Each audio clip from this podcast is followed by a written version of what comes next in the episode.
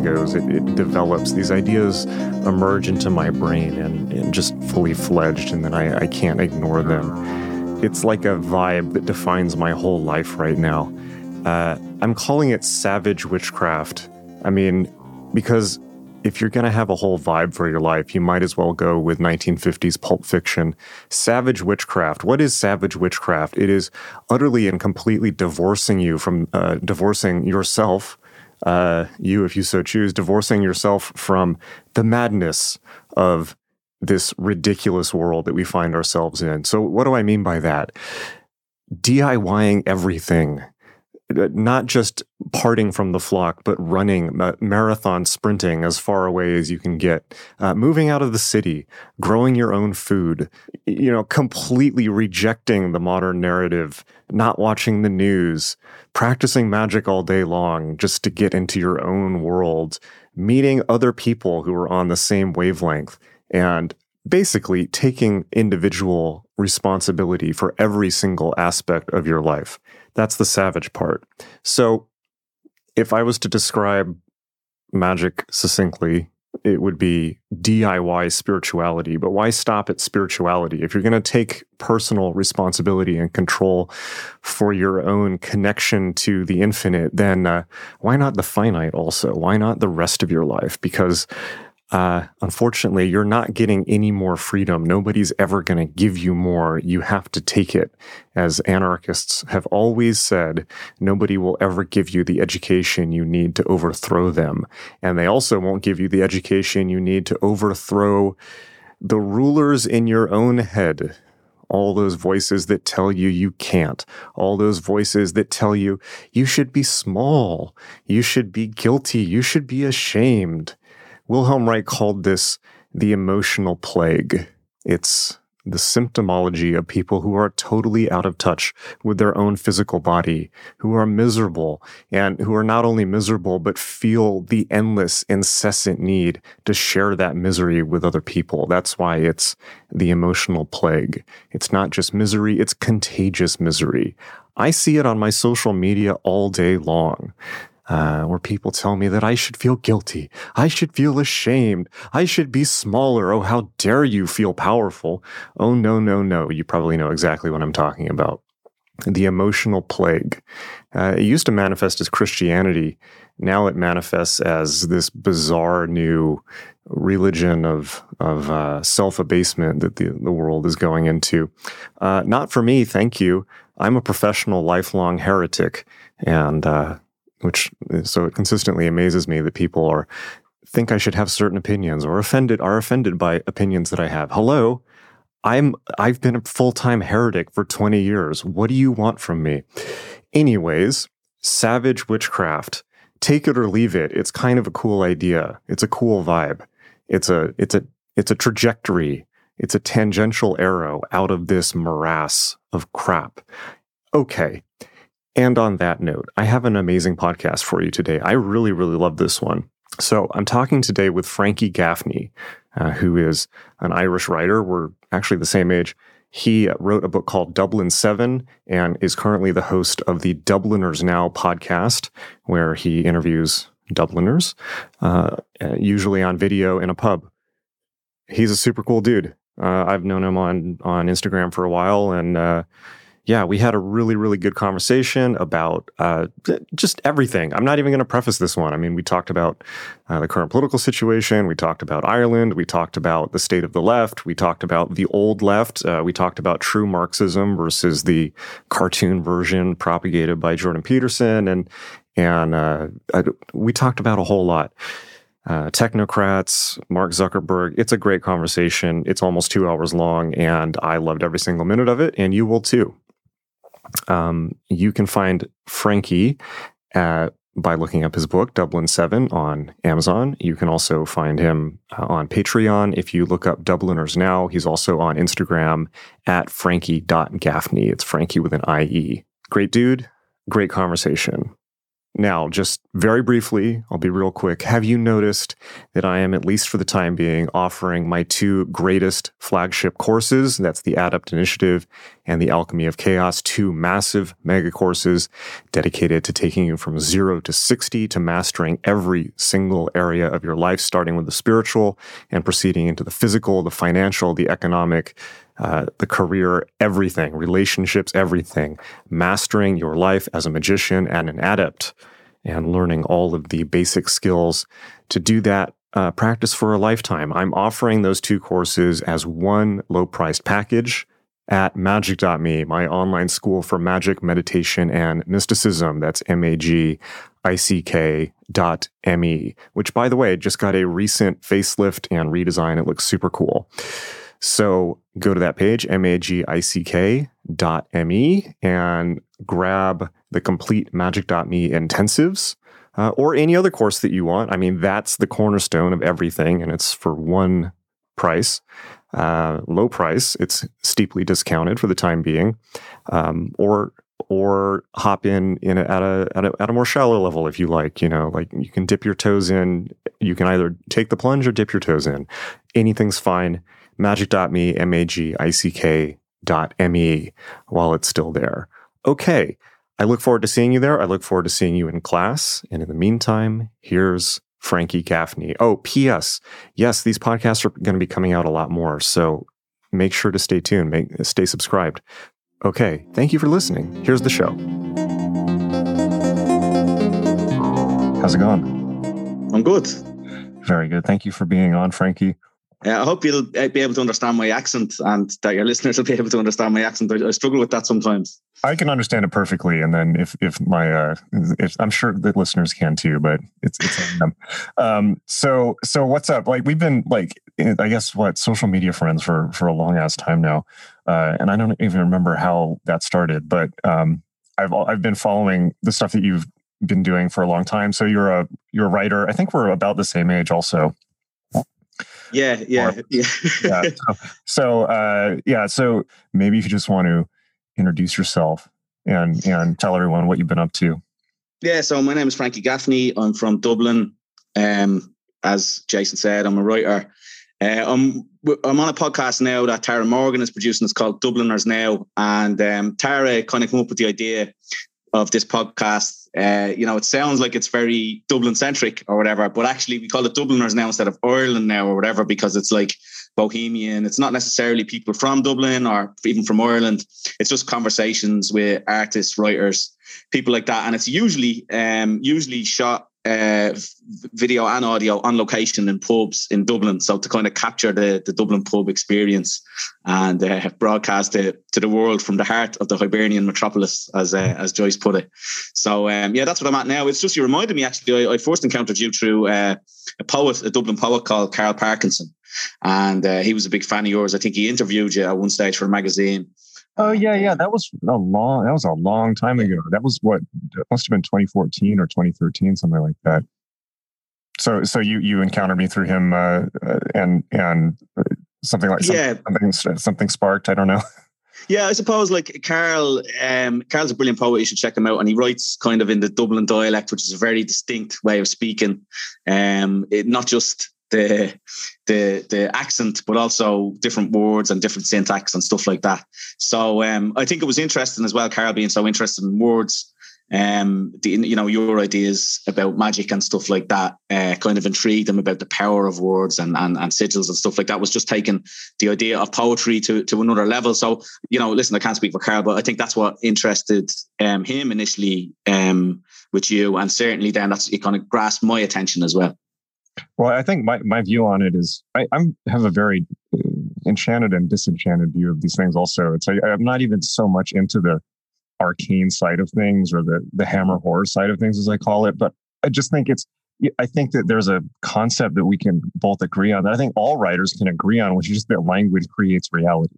It, I don't even know if it's language shapes reality. Obviously, it does, but it almost creates it to a certain extent in that you know, not in terms of like the laws of physics, but we're constantly our perceptions and our our um, our our pathway through life is constantly being shaped by stories that other people tell us. And i just think it's that simple. And so so you know if i have a message that i'm trying to get across with the idea of magic which is obviously obviously very um, colorful in order to get people's attention is you know write write your own story you know don't let it be written for you because i think we both agree we live in a time where where our stories are being written for us by total psychos and uh, it's a good time to remember that you have little narrative uh, agency yeah, absolutely. Um, you know, I throw in a caveat there about what you were saying because while me and you agree with each other, uh, the idea that language shapes reality, I think, is is sometimes ab- abused. I don't know um, if you've heard of the Sapir-Whorf hypothesis.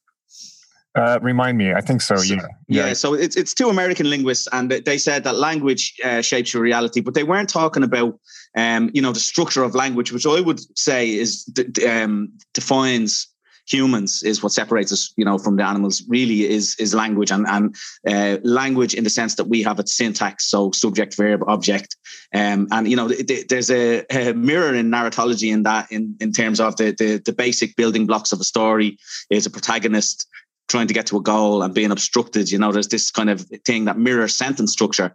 But the Sapir-Whorf hypothesis is true to an extent. So what they said was different languages um, make you view reality uh, in different ways, which is true on a, on a certain level. But on another level, they were kind, of, or it has been taken up by people as meaning that um, you know, different worldviews are basically incompatible, um, you know, and, and kind of similar to the concept of like cultural appropriation, you know, that, this is your language, that's someone else's language, and they're um, completely indistinguishable. Now, you'll know, like, there's no one to one mapping in translation. So languages don't map onto each other perfectly, but they do all have that um, structure, you know, the syntax, you know, Chomsky's universal grammar um, is the same. So, you know, when I'm, when I'm teaching, I try to dissuade students from this view. And like, I speak Irish as well, you know, which is a minority language here. I don't speak it well, but sometimes there are phrases in the Irish language that I reach for that they don't have in English. Like the the the one I, I missed the most because I went to an all Irish school. We spoke we were supposed to speak Irish the whole time in school, but we got out of lessons in Irish. And uh, the one I missed the most is um Tashe Kurish Chokaram. Tashe Kurish Chokaram. So the English translation would be he's annoying me. But the literal translation is he is putting in on me. So it's like it's a, there's a there's a, subtle difference there between he's annoying me and he's putting in on me because it's like he's interfering with me. He is you know intruding upon my activity rather than intruding upon my land, uh, something like that. So I love that. I love that so much. And there's so many. That's like the beauty of learning other languages too. Like a friend recently pointed out to me that in German, for instance, the word for entertainment translates to something like I don't remember the actual word, but it translates to something like that which holds you down. that would which hold you down. I suppose you could look. It sounds a bit kinky, but I suppose you could look at it in a positive light. You know. Yeah, but well, it could be. I thought it's like, well, what does that mean? Like, does it mean that it it it holds you down from losing your losing your shit? You know, it's like entertainment yeah, yeah, often yeah, does that for us. You know, it's just we're all rattling around in our own brains. Or does it hold you back from you know achieving actually doing work and achieving goals? You know, maybe both. True. Yeah. Yeah. Yeah. Yeah. So, so that aspect, you know, there, there are these little things that, um, that do get lost in translation or that certain languages have an aptitude for. But what, what's really amazing about um, humans, I think, is what we have in common and what's similar across all cultures and these universals and like that Chomsky's universals. And, you know, again, the, the fact that we're all um, one species of human, despite living in, in vastly disparate parts of the globe with different climates and all of that. Um, I think that was facilitated by language and our ability to cooperate and our ability to plan and all of that sort of stuff. And I think that is universal. And I think the universality of language should be emphasized emphasize much more than the um, discreteness of it or, or the, the disparities between different languages. If you get me. I do. That's a really that's a really subtle but really great point, and and one that I mean, just that's that simple point alone is something that people have forgotten. It's interesting in you know neurolinguistic programming is always something that I've been interested in, and it's in a lot of ways a bastardization of Chomsky's research, um, you know, and New Ageified and all of that. But in NLP, there's the concept of metafilters, which is essentially subprograms that you're running in terms of when you're confronted with information, what you how you sort the information. And so a very simple example of a metafilter would be when somebody is presented with two sets of information to compare, do they look for differences or similarities? Mm. And if you look for differences, then you're constantly going to be in a mode of separation from mode of separation, right? Which is as opposed to if you're looking for similarities, like you're saying, which is I, I feel like, you know, up until just recently, like the last decade or two, uh, you know, very much everyone was looking was was running off of similarity metafilters, and then all of a sudden it became about division and yeah, uh, what, yeah. What, what, makes us separate, you know, and this is my yeah, yeah. Yours, so. Yeah, it's interesting. Those subtle distinctions I think are so important because um uh you know the the one simple thing that uh that um uh, you know I, I, would kind of object to one of the simple things that I would object to um about how things are framed currently is the idea of privilege and it went from discussing one person's oppression which you know exists or one person's negative experiences uh, to this accusatory thing of, of flipping it upside down and saying, oh, you don't suffer this, rather than saying we suffer this, it's you don't suffer this, um, which oftentimes um, is inaccurate, but strategically anyway is uh, is kind of a bad move, isn't it? Because you know, absolutely, um, yeah, no one likes shame. So so yeah, those subtle things of of, of framing, you know, just changing the frame of of language, um, you know, can be so powerful. Yeah, I remember seeing it was that's really well put. I remember thinking but this has always been my issue with how the left has slid, and and I was so um, so much an activist for so long, and then just became increasingly, increasingly bitter and alienated. To be perfectly honest, as I think a lot of us have, but. Um, you know, I mean, you even look, think back to the the 70s or the 80s. I remember seeing murals of, you know, murals in, in um, you know, in Ireland actually of like solidarity between between the Irish and the Palestinians, for instance, or mm-hmm. solidarity of all oppressed people around the world. So where's that idea where it's uh, where you don't really see that as much anymore, where there's people talking to each other across cultural or linguistic divides to see themselves as uh, having a united class consciousness, if you will, you know, and yeah. and that um, that's it's not that it's lost; it's just that it is drowned out by the loud noise of of the uh, you know as a friend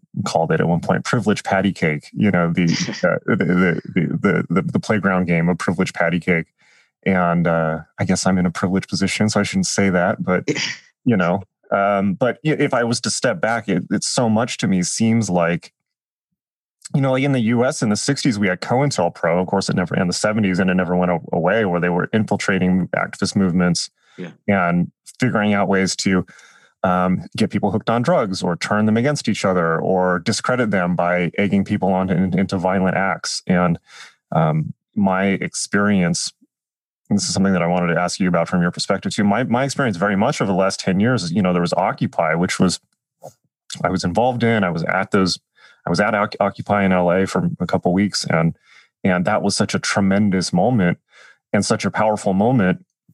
And then right after Occupy, when people were essentially taking a class analysis, that's when the the privilege checking, you know, and the, the, woke stuff started, where all of a sudden it was just divide and conquer. Everyone was turned against each other.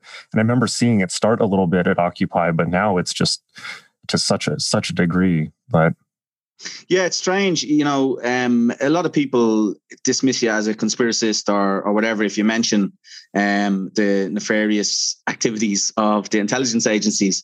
Um, and the thing is, you should. I, I, think we have to be, be cautious about sliding into um, a conspiracist mindset or you know this presumption of suspicion on people. You know, sure. like looking, oh, you were probably you can't go in with that um, presumption of, of suspicion in, in any way. And that's the same thing as going in and saying, oh, you were privileged. You know, it's it's hmm. the, the, same thing as going in and accusing somebody of of being, uh, you know, working for the CIA without any evidence. You know, but um, but the thing is, I mean, the CIA did fund, for example, abstract um, art. You know as a way of diverting art from realism, which at the time was representing uh, workers a lot of the time uh, and, and, and stuff like that, mm. um, into this kind of amorphous, um, you know, like art has always been uh, what's what are these things NFTs?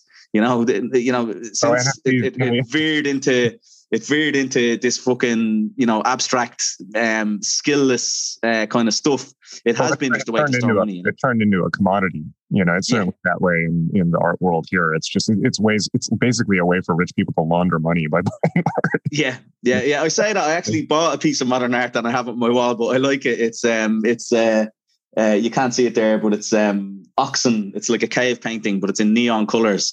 And uh, the guy that, that painted it, Paul McGuire, he's a, he's a brilliant artist.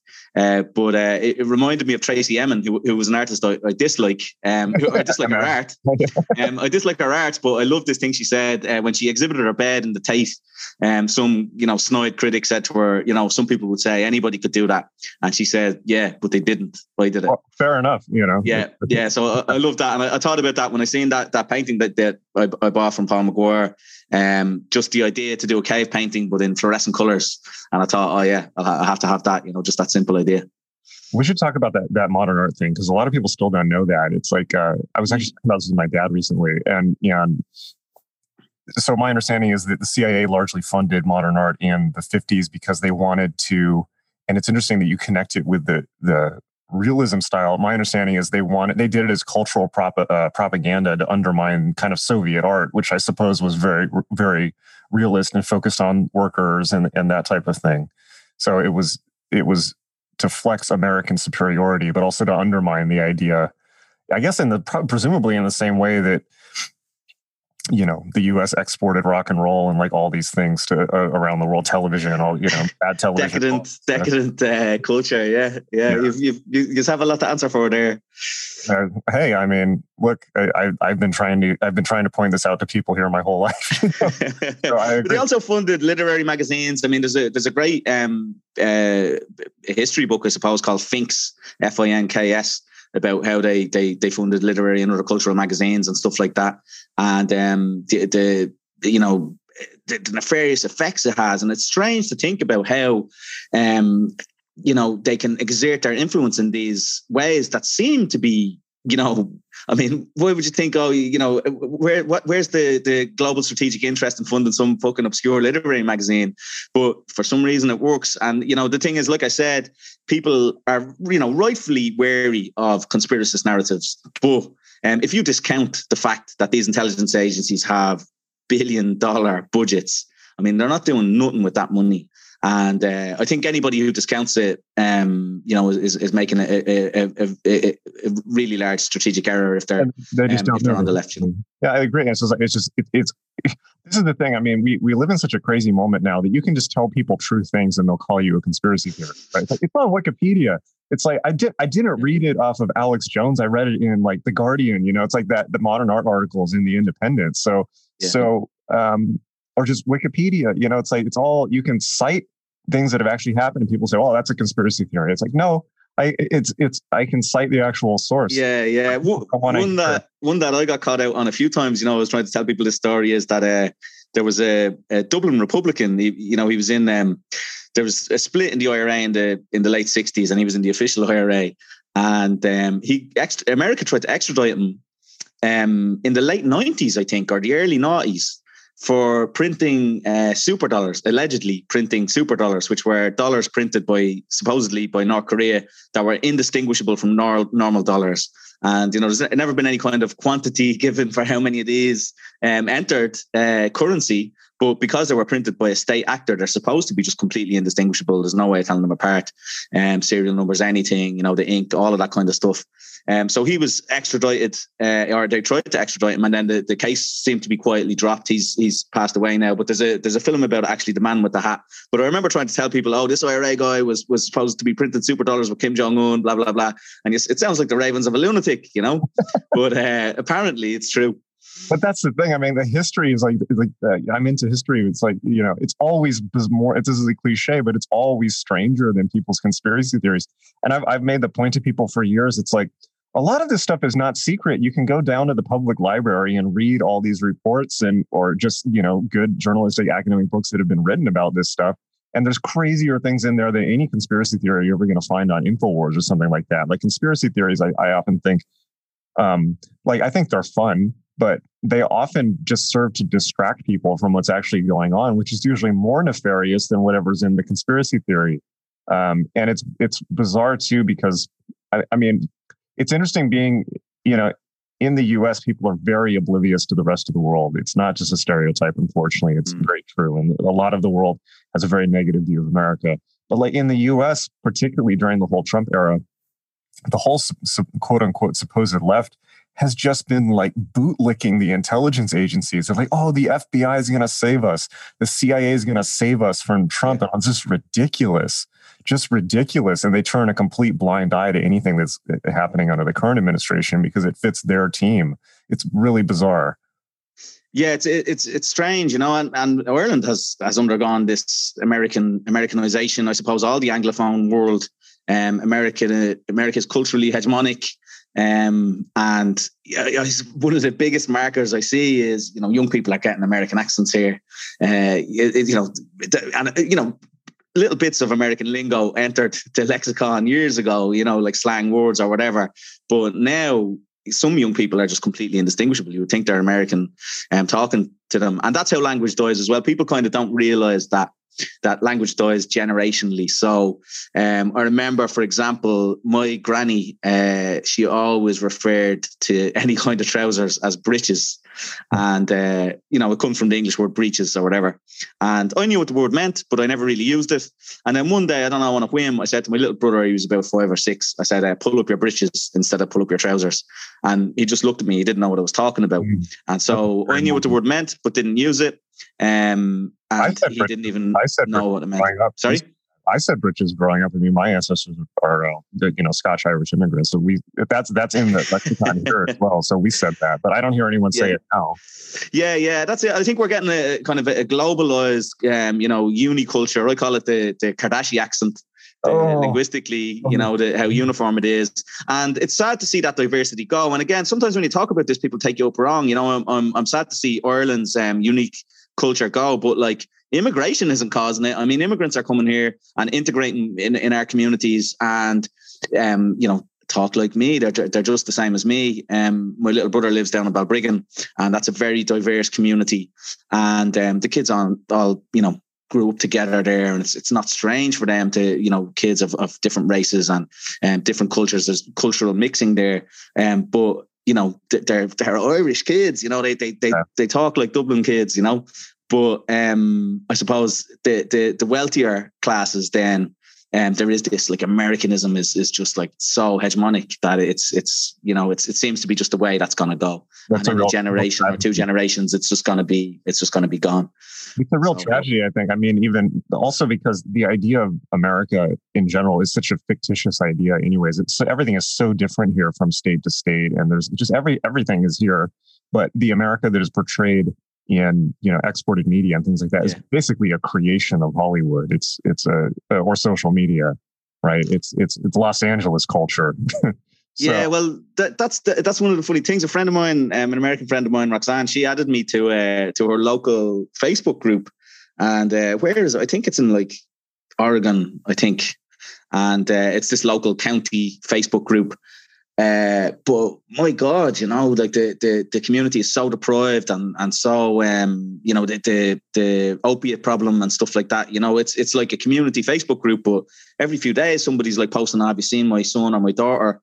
Um, you know that that's that's gone missing, and it's so tragic. And and you know th- these are it's you know sh- she's white and stuff like this, and this idea of privilege kind of occludes, yeah. um, you know these poor communities that are going through the same thing as as poor black communities, um, very often.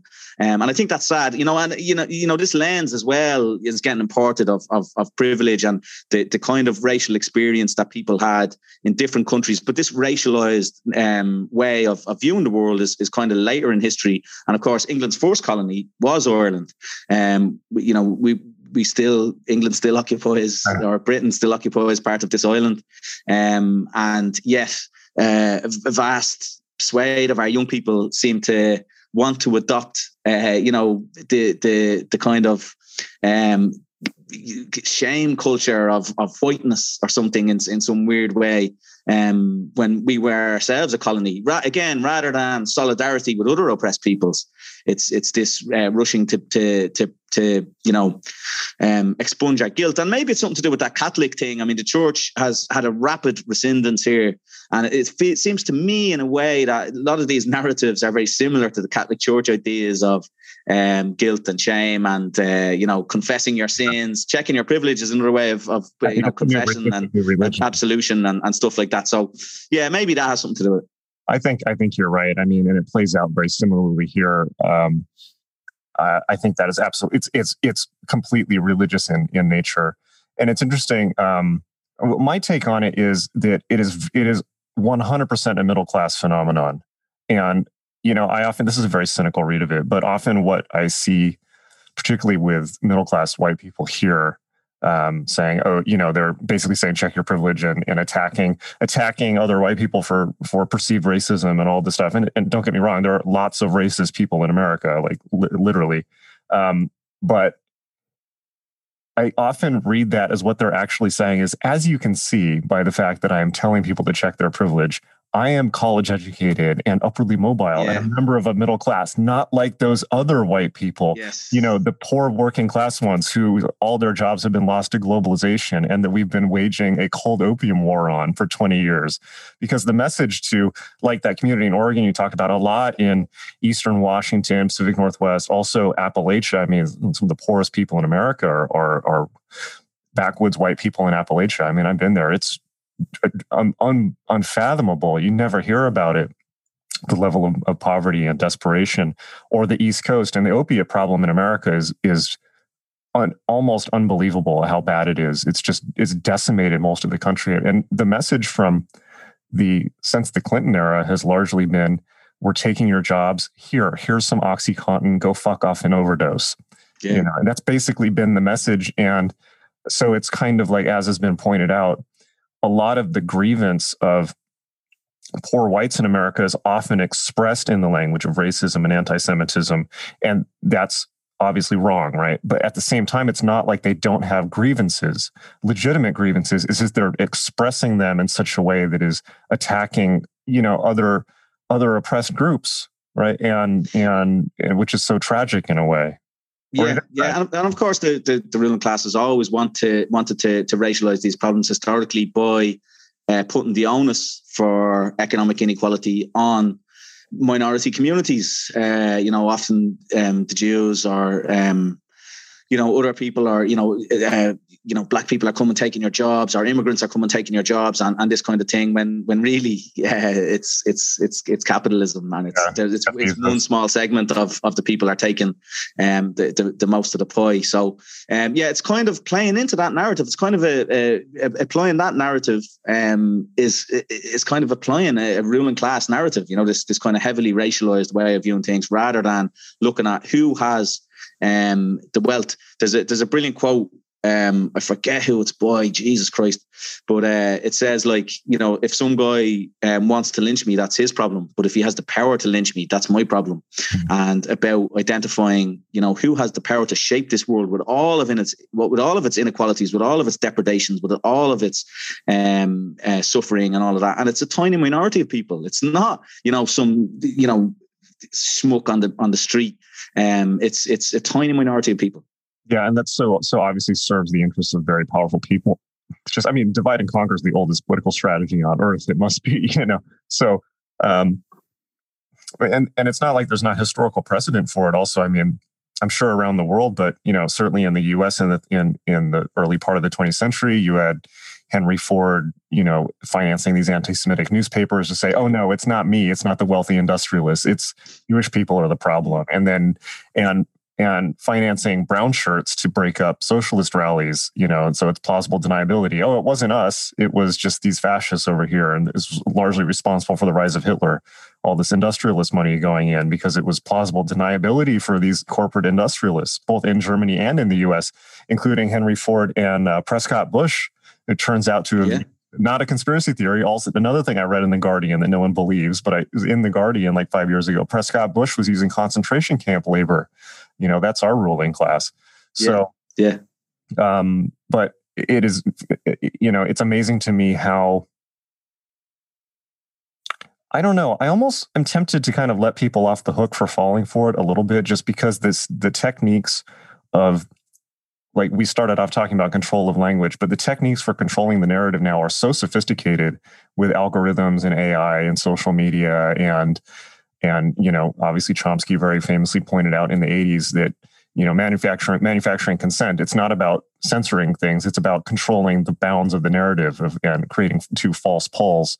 And now the extent to which they can do that with with information technology is mind-boggling So. Yeah, absolutely. I mean, I mean, like this is a thing, uh, you know, about some conspiracist thinking. Like sometimes I talk to people and they can see that, you know, the media here, for example, our state broadcaster has a certain political take um, and on, on, things, and they view it in these kind of terms. Oh, they were told to say that. That journalist was told to say that. Um, you know, that, that they're sitting around and meeting with people and, you know, having nefarious schemes. But as Chomsky pointed out, it doesn't even need to work like that. It's the simple thing of, you know, some anarchist guy or some Marxist is never going to get the job. All you need is, you know, the, the five or six editors to be ideologically on board. And they'll only ever get to that position and then they'll control everything very easily and very subtly. I mean, you know, any journalist um, spouting that stuff with, with, with, with a few exceptions that work within very tight constraints, but do great work. But um, you know, the, the, overall ideological tenor of uh, the the media machine has always been to to serve the interests of the ruling class, and but not in that you know micromanaged way, just in a in a you know a very efficient way of running it. But as you said, now I mean, it's scary. There was a brief moment, you know, with with, with new media um, in a number of ways, I was very excited. I remember one of them was um, in in terms of like text messages.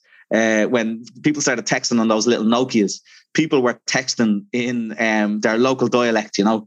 So gaff is the word for house here, like G G A double F, and they would write, "I'm going over to you know Frankie's gaff" or whatever. Um, and then when predictive spelling came in, those words weren't in the dictionary, uh, so they reverted to the fucking standard and you know the, the, the, you know the Americanisms are in there and stuff like this, but they stopped using that slang and text. And it was it was being used for the first time because there was never a, a textual medium before that was um, basically free. You know, of course you had to pay for text messages, but per text it was cheap enough to be you know might as well be free uh, and informal. So letter writing was you would sit down and write a letter and you were used to writing in a certain register. Um, so was this exciting moment when people were very creative. And I like those little um, rebuses and little things like M8 for mate and yeah, yeah, you know, yeah, little, little, little, yeah, you know, save an exercise like that. But they were, they were interesting and funny and, uh, you know, it was vibrant, um, you know, kind of culturally vibrant. And now it's just immediately homogenized by, by, um, by predictive text. And similarly, like I remember as well, people start sharing videos of police brutality here, and um, you know we've serious issues with the with the, the police here. Uh, thankfully, they're not. Most of them aren't armed, um, like in America, um, but so some of them are, and there has been, um, you know, loads of cases of excessive force, some of it lethal. And uh, people start sharing videos, and um, I was thinking, oh, the guards are going to be, you know, on the back foot here now because they, they can be exposed. And uh, then the algorithms took over, you know, and now they just seem to get it soft blocked. I mean, there's a video of a of a, uh, a guard, that's the name for the police here, um, standing on, on this homeless guy's head and pepper spraying him. And, you know, I mean, the guy is an old homeless man that, you know, you could fend off with one arm and he's pepper spraying this guy. When the police were here were given pepper spray, we were told it was for armed assailants only. And of course, now they spray it on protesters and things like this, like any anything. um, and, and, you know, this video was shared but you know it didn't go viral in, in, in the same way that that other stuff has um, because it seems to be the the algorithms just stop it getting shared or you know maybe you know i mean the, the, the thing is as well the social medias companies have their headquarters here for tax reasons. You know yeah, a massive segment of our economy is just bullshit. It's just money coming through here because we, we don't um, charge uh, tax to, to these massive corporations how does that how does that affect uh, people in their day-to-day lives? Like does that does that trickle down, dare I say, or does it overlap with people's actual lived experience at all?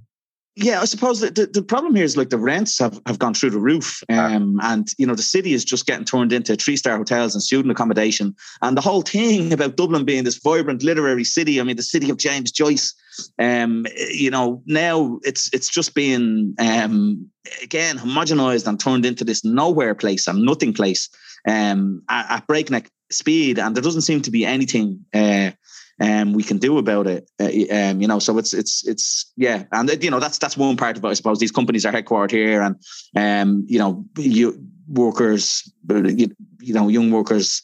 Um, pushing up the price of of um, housing and all of that because they want to have a place to live, like anybody. Right. Uh, well, that's certainly know, so. happening all over the U.S. as well. I mean, it was yeah. obviously um, centered within certain cities, LA, San Francisco, things like that. But now, because of COVID, everyone is fleeing and everyone's working remotely. So everyone's fleeing to uh, lower rent cities and essentially driving up the prices and driving out the locals, which I'm not any different. But, but uh, you know, people are, I think, rightfully quite upset about that. Um, but uh, do you see yourself? Would you say do you, do you see yourself as like a guardian of tradition in a, in a way? And I don't mean that in the reactionary way. So please don't get me wrong. But but uh, uh, yeah, I don't know. Like I'm interested. Like I'm I'm interested in you know dialect and the literary heritage, Dublin's literary heritage. Um, you know, one of the things that uh, I um I've kind of steered clear of, but I'm interested in in exploring more is um our Englishness. So, um, you know, I came from a you know Republican background, and um, in, school we're taught about what the Brits did to us, and you know that we're Irish, and you know we have we have this identity. And um, the the fact of the matter is, when I learned then about Irish history, um, the the the Celts who we would see as you know the, the Irish, we would see a direct lineage between us and the Celts, and we are the Celts versus the English invaders. Um, the Celts lived in a, just a completely different system. So again, they spoke the Irish language, which I mean, ninety percent percent of us don't speak anymore. You know, uh, I don't speak it on a day to day basis by any stretch of the imagination.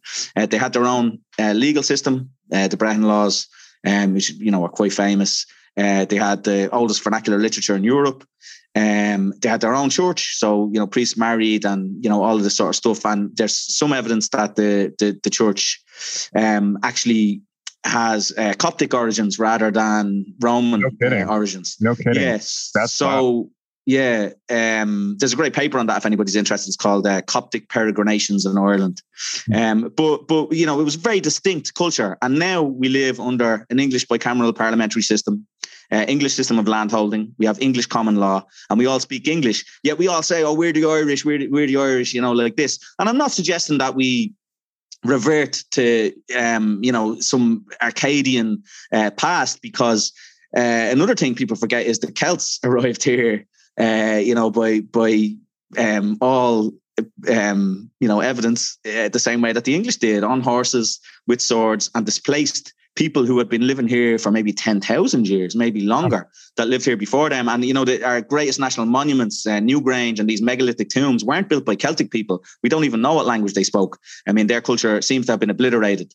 Um, so I think we need a more complex uh, relationship with our identity. You know, I don't believe in and you know that's another reason that I'm not scared about fucking immigration um you know whatever anybody might say about me uh, I amn't at all because uh, if you compare immigration in Ireland uh, today to the successive waves of um, um, you know conquest that we had, uh, whether it was the English, whether it was the Vikings, or whether it was the Celts.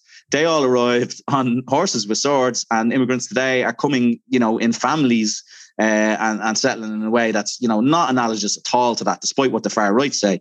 Uh, so I think we need a more complex view of our culture. I think that would benefit benefit us in lots of ways, and to come to terms with our with our cultural Englishness, you know, as well. That's a really interesting perspective. I, I mean, it's it's so it's so it seems like it's so easy to slide into a reactionary view. I mean, particularly as, as you get older, you know. And I, I think I mean we're talking about poetry. It's like one of my great one of my great loves has been modernist poetry. You know, and you read people like um, Yeats to some extent, but particularly uh, Eliot and Ezra Pound. You know, very much in that in that period you know, being fashy and uh yeah, yeah, yeah. I mean, Yeats Yeats had a meeting with the head of the Blue Shirts, which was the Irish fascist, fascist movement. Yeats mm. had a meeting with them to discuss being you know, the poet laureate of a, of a fascist state.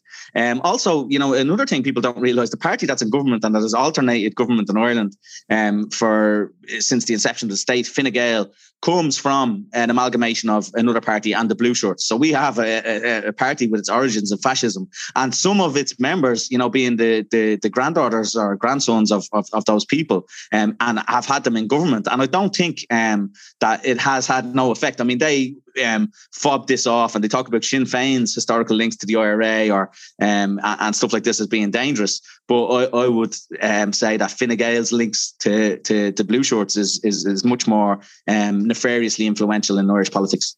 It's that it's it's so interesting to go back and look at some of that stuff. And I don't know the pol- the political or the historical side of it uh, so much, but looking at some of the uh, just the it, it seems like it's so easy for people to kind of slide from feeling extreme nostalgia into extreme right wing views, you know. And I mean, I mean, you get like even even at the time, I mean, reading, I think both Eliot and Pound, but particularly Pound talks about at one point, you know, talking, I think Eliot talks about at one point, like seeing streams of hordes of immigrants coming over London Bridge, you know, and then you have Pound uh, writing lines like, uh, I think at one point he said something like, you know, the, the, the, the hardy, unkillable infants of the very poor, you know, like lamenting those type of things. so, yeah. so uh, you know, and these are very famous cases, but but it's interesting just the the the kind of the context that you put it in which is kind of when you look at you know so much of the right the view of the right lies on uh, or relies on this fictional idea of a golden age in the past whereas so much of the idea of the left or, or the progressive left uh, I would say depends on an equal, equally fictitious view of a utopia in the future, right? And both of these are essentially dodges from dealing with uh, things as they are now, or platforms to to to push for for power. Uh, I won't even say radical change, perhaps, but to push for power it, by suggesting that changes can be made. Um, but uh, it, it's interesting just to hear what you're saying because I, I think anyone who has even a passing real acquaintance with history will tell you it's like what golden age yeah you know, just it's, it's it's fictitious completely yeah absolutely um you know i suppose learning that stuff um, when I studied history, uh, because I, I, did history at undergraduate level as well, and uh, I learned so much more than the snippets. And it's not like the stuff I learned at school wasn't true. It was just so far away from the the meta picture or whatever of, of Irish history or history on this island, even if you want to put it that way. And you know, one of the big things that I, I would love um, for students to be equipped with when they um, come into the humanities is some kind of basic understanding of world history in the fullest sense of the world. And I think this can be imparted to students very efficiently. I mean, uh, you know, Marx might have done it with a sentence, you know, um, tribalism, feudalism, capitalism, or whatever. But you could just go through the fact that we evolved from primate ancestors into, you know, roaming bands and then sedentary societies and developed these different types of, of culture or whatever without some kind of political, um, um, you know, framework to, to interpret that by. But but it seems to be in school that we're taught history in isolation. So we learn about Napoleon and then we learn about the Greeks. And, you know, some of these young people are certainly me when I went to, to university. I couldn't have told you which came first, the Egyptians or the Greeks or, you know, whatever, and um, what order that came in and, and, and stuff like that. So um, that seems to be, again, something that probably serves the interest of, of, the ruling class that we don't have this vision of ourselves in totality or know where we came from. And um, we, we just, again, national histories. And, you know, this national history is a fiction. Also, this, like, uh, you know, over hyper focus on the past hundred years that probably isn't as sinister and maybe has something to do with just photography. I mean, if you can put a name to a face, you know what, Yeats looked like he's more interesting than, um, you know, I don't know, some some poet from the, the, the 16th century or whatever that was writing in Irish. Mm. So, do you feel? I mean, this is, I suppose, a leading question, just to be fair. But I mean, do, do you do you feel that the study of history is an endangered discipline, particularly the way that it's taught now? Hmm, I don't know. I couldn't give you uh, stats on how many people are doing history PhDs or whatever. Um, even at the like the high school level, not at yeah. necessarily the PhD level, but because it, it yeah, down from there. But but yeah, I, I, couldn't really comment. What I would say is that I remember when my little sister showed me her secondary school history book, it seemed to be better than mine had been in terms of, um, you know, given a, a, a better overview rather than just like suddenly learning about the invention of crop rotation in the 19th century or whatever um, out of the blue and not knowing about the beginnings of agriculture, let's say, uh, which seems to be a more significant event than the invention of crop rotation for, for human society, if you get me. So um, I don't know. Yeah, yeah, I'm going to have to pass on, on that one. That one's really interesting for me because you know I'm obviously a, as as an outsider, I guess an outsider historian. I, you know the, the extent of my the extent of my uh, education is a is a undergrad in English, you know, but but I've published a book on history, you know, so um, but the very much the discipline of history since the 70s and, and particularly the 80s has become post-structuralist. It's been about, uh, which I think is uh, fascinating, um, mm. has been you know what what other stories are there to tell what about women's experiences what about the experiences of underprivileged people at, at, different points in history you know what what other angles are there to tell history from and that is obviously a fascinating and critical idea uh, no pun intended but also at the same time the grand narrative is being lost and it's just become another venue for the privilege witch uh, the privilege witch hunt you know so um, yeah, I, might I might disagree with you there. Oh yeah, okay, Jason. please do. Um, yeah, if that's uh, if that's permissible, I know you can yeah, yeah. you can you can tolerate um, disagreement probably better than even me.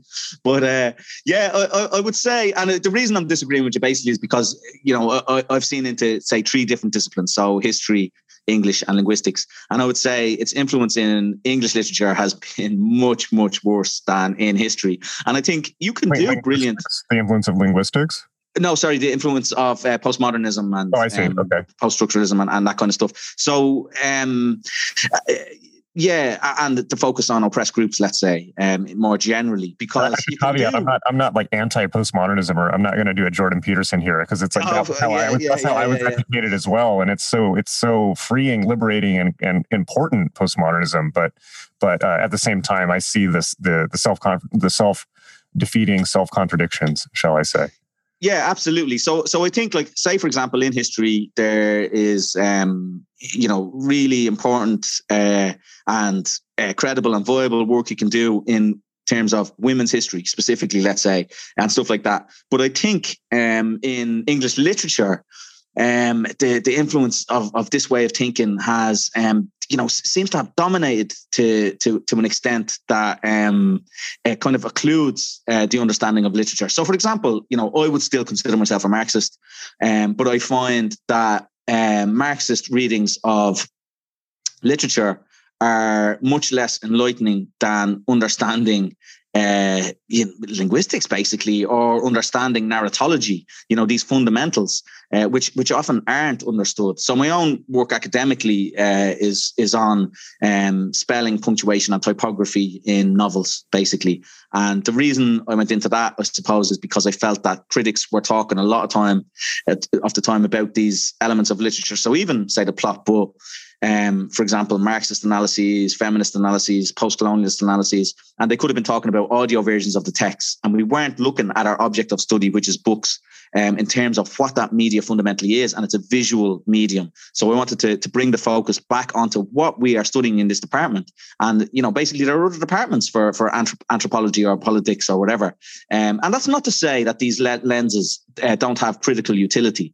But um, you know, I would certainly say they've been overused in, in, English literature in a way that I don't think they have in history, or certainly not in, in my experience. I haven't seen this kind of laissez-faire postmodernism. Mm. Uh, Francis Wheen calls them the demolition merchants of reality. Whatever you're having yourself, I mean, history um, departments have to work with historical documents. Basically, that's their job, and they have to do something with them. Whereas in the English departments, I mean, oh my god, like one of the exercises I used to do with students, and I've stopped because um, I felt it was a little bit cruel. Maybe was um, I would read them excerpts from. Uh, I won't mention the, the, the writer, but it was Judith Butler. And uh, then I would um, I would read uh, another excerpt and have them analyze that. And they would come up with interpretations of it like this, you know, this very difficult to parse um, academic language. And the second excerpt would be written by a bot. Uh, there's a there's a great website called elsewhere.org and there's a postmodern essay generator. And if you yeah, click on that, it will just yeah. generate an essay. And uh, you know they're basically fucking indistinguishable from um, you know uh, the, the, these postmodernist uh, writers, or many of these postmodernist writers, are many parts of this postmodernist writing. And famously, the Sokal affair, of course, Alan Sokal submitted a nonsense um, um, paper to, to to a journal and was accepted, um, and and stuff like that. So I stopped doing that because I felt maybe it was like humiliating or, or something like that. Uh, wow. um, but I think I think it was very telling the fact that nobody ever copped it, you know, until they were told. Um, but generally, it was taken in good humor. I mean, it was you know, a kind of uh, it's it's it's good crack, and I think people found it an enlightening experience as well. But I think yeah, there's been, certainly been a very um, very strange and um, stultifying. Uh, um, incursion of uh, these philosophies into English departments.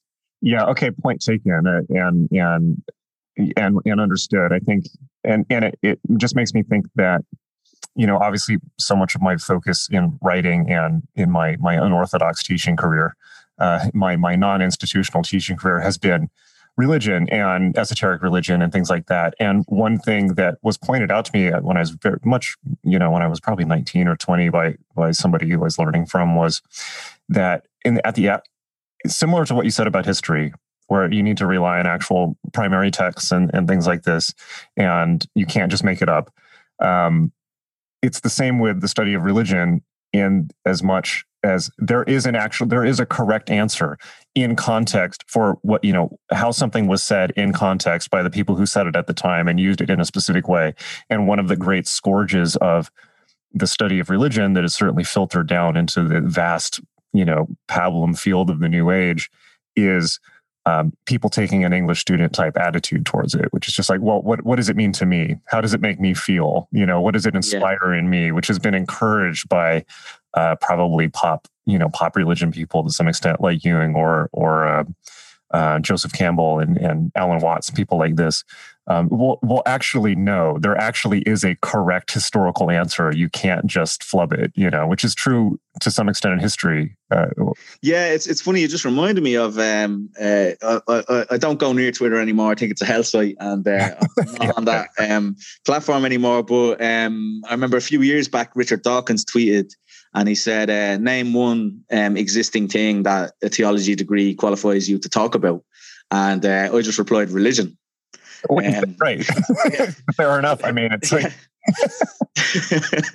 right. I mean, it's like you can become a, a, a, priest or something. You know, it's like absolutely, and and that's that's a, that's that's a hilarious response and, and very true. You know, and um, um, yeah, we we can't go too far in desacralizing things, but at the same time, things have to be compartmentalized within their own field of study in in a sense. And and i think the study of literature is like some of what you were saying earlier is, is, so much like that as well where like you were saying it's fascinating to take marxist reads of things or feminist reads of things. And yeah it's or or or postmodernist reads of things and that's fascinating you know but at the same time at the end of the day, you have to strive to understand what the meaning was that was being communicated by the writer by understanding the writer's cultural milieu, their background, what they were, what they are on record as pointing out they were trying to say, things like this. This stuff matters a lot, you know. So things need to be studied in in some sense, uh, in context, and that has been some sometimes lost.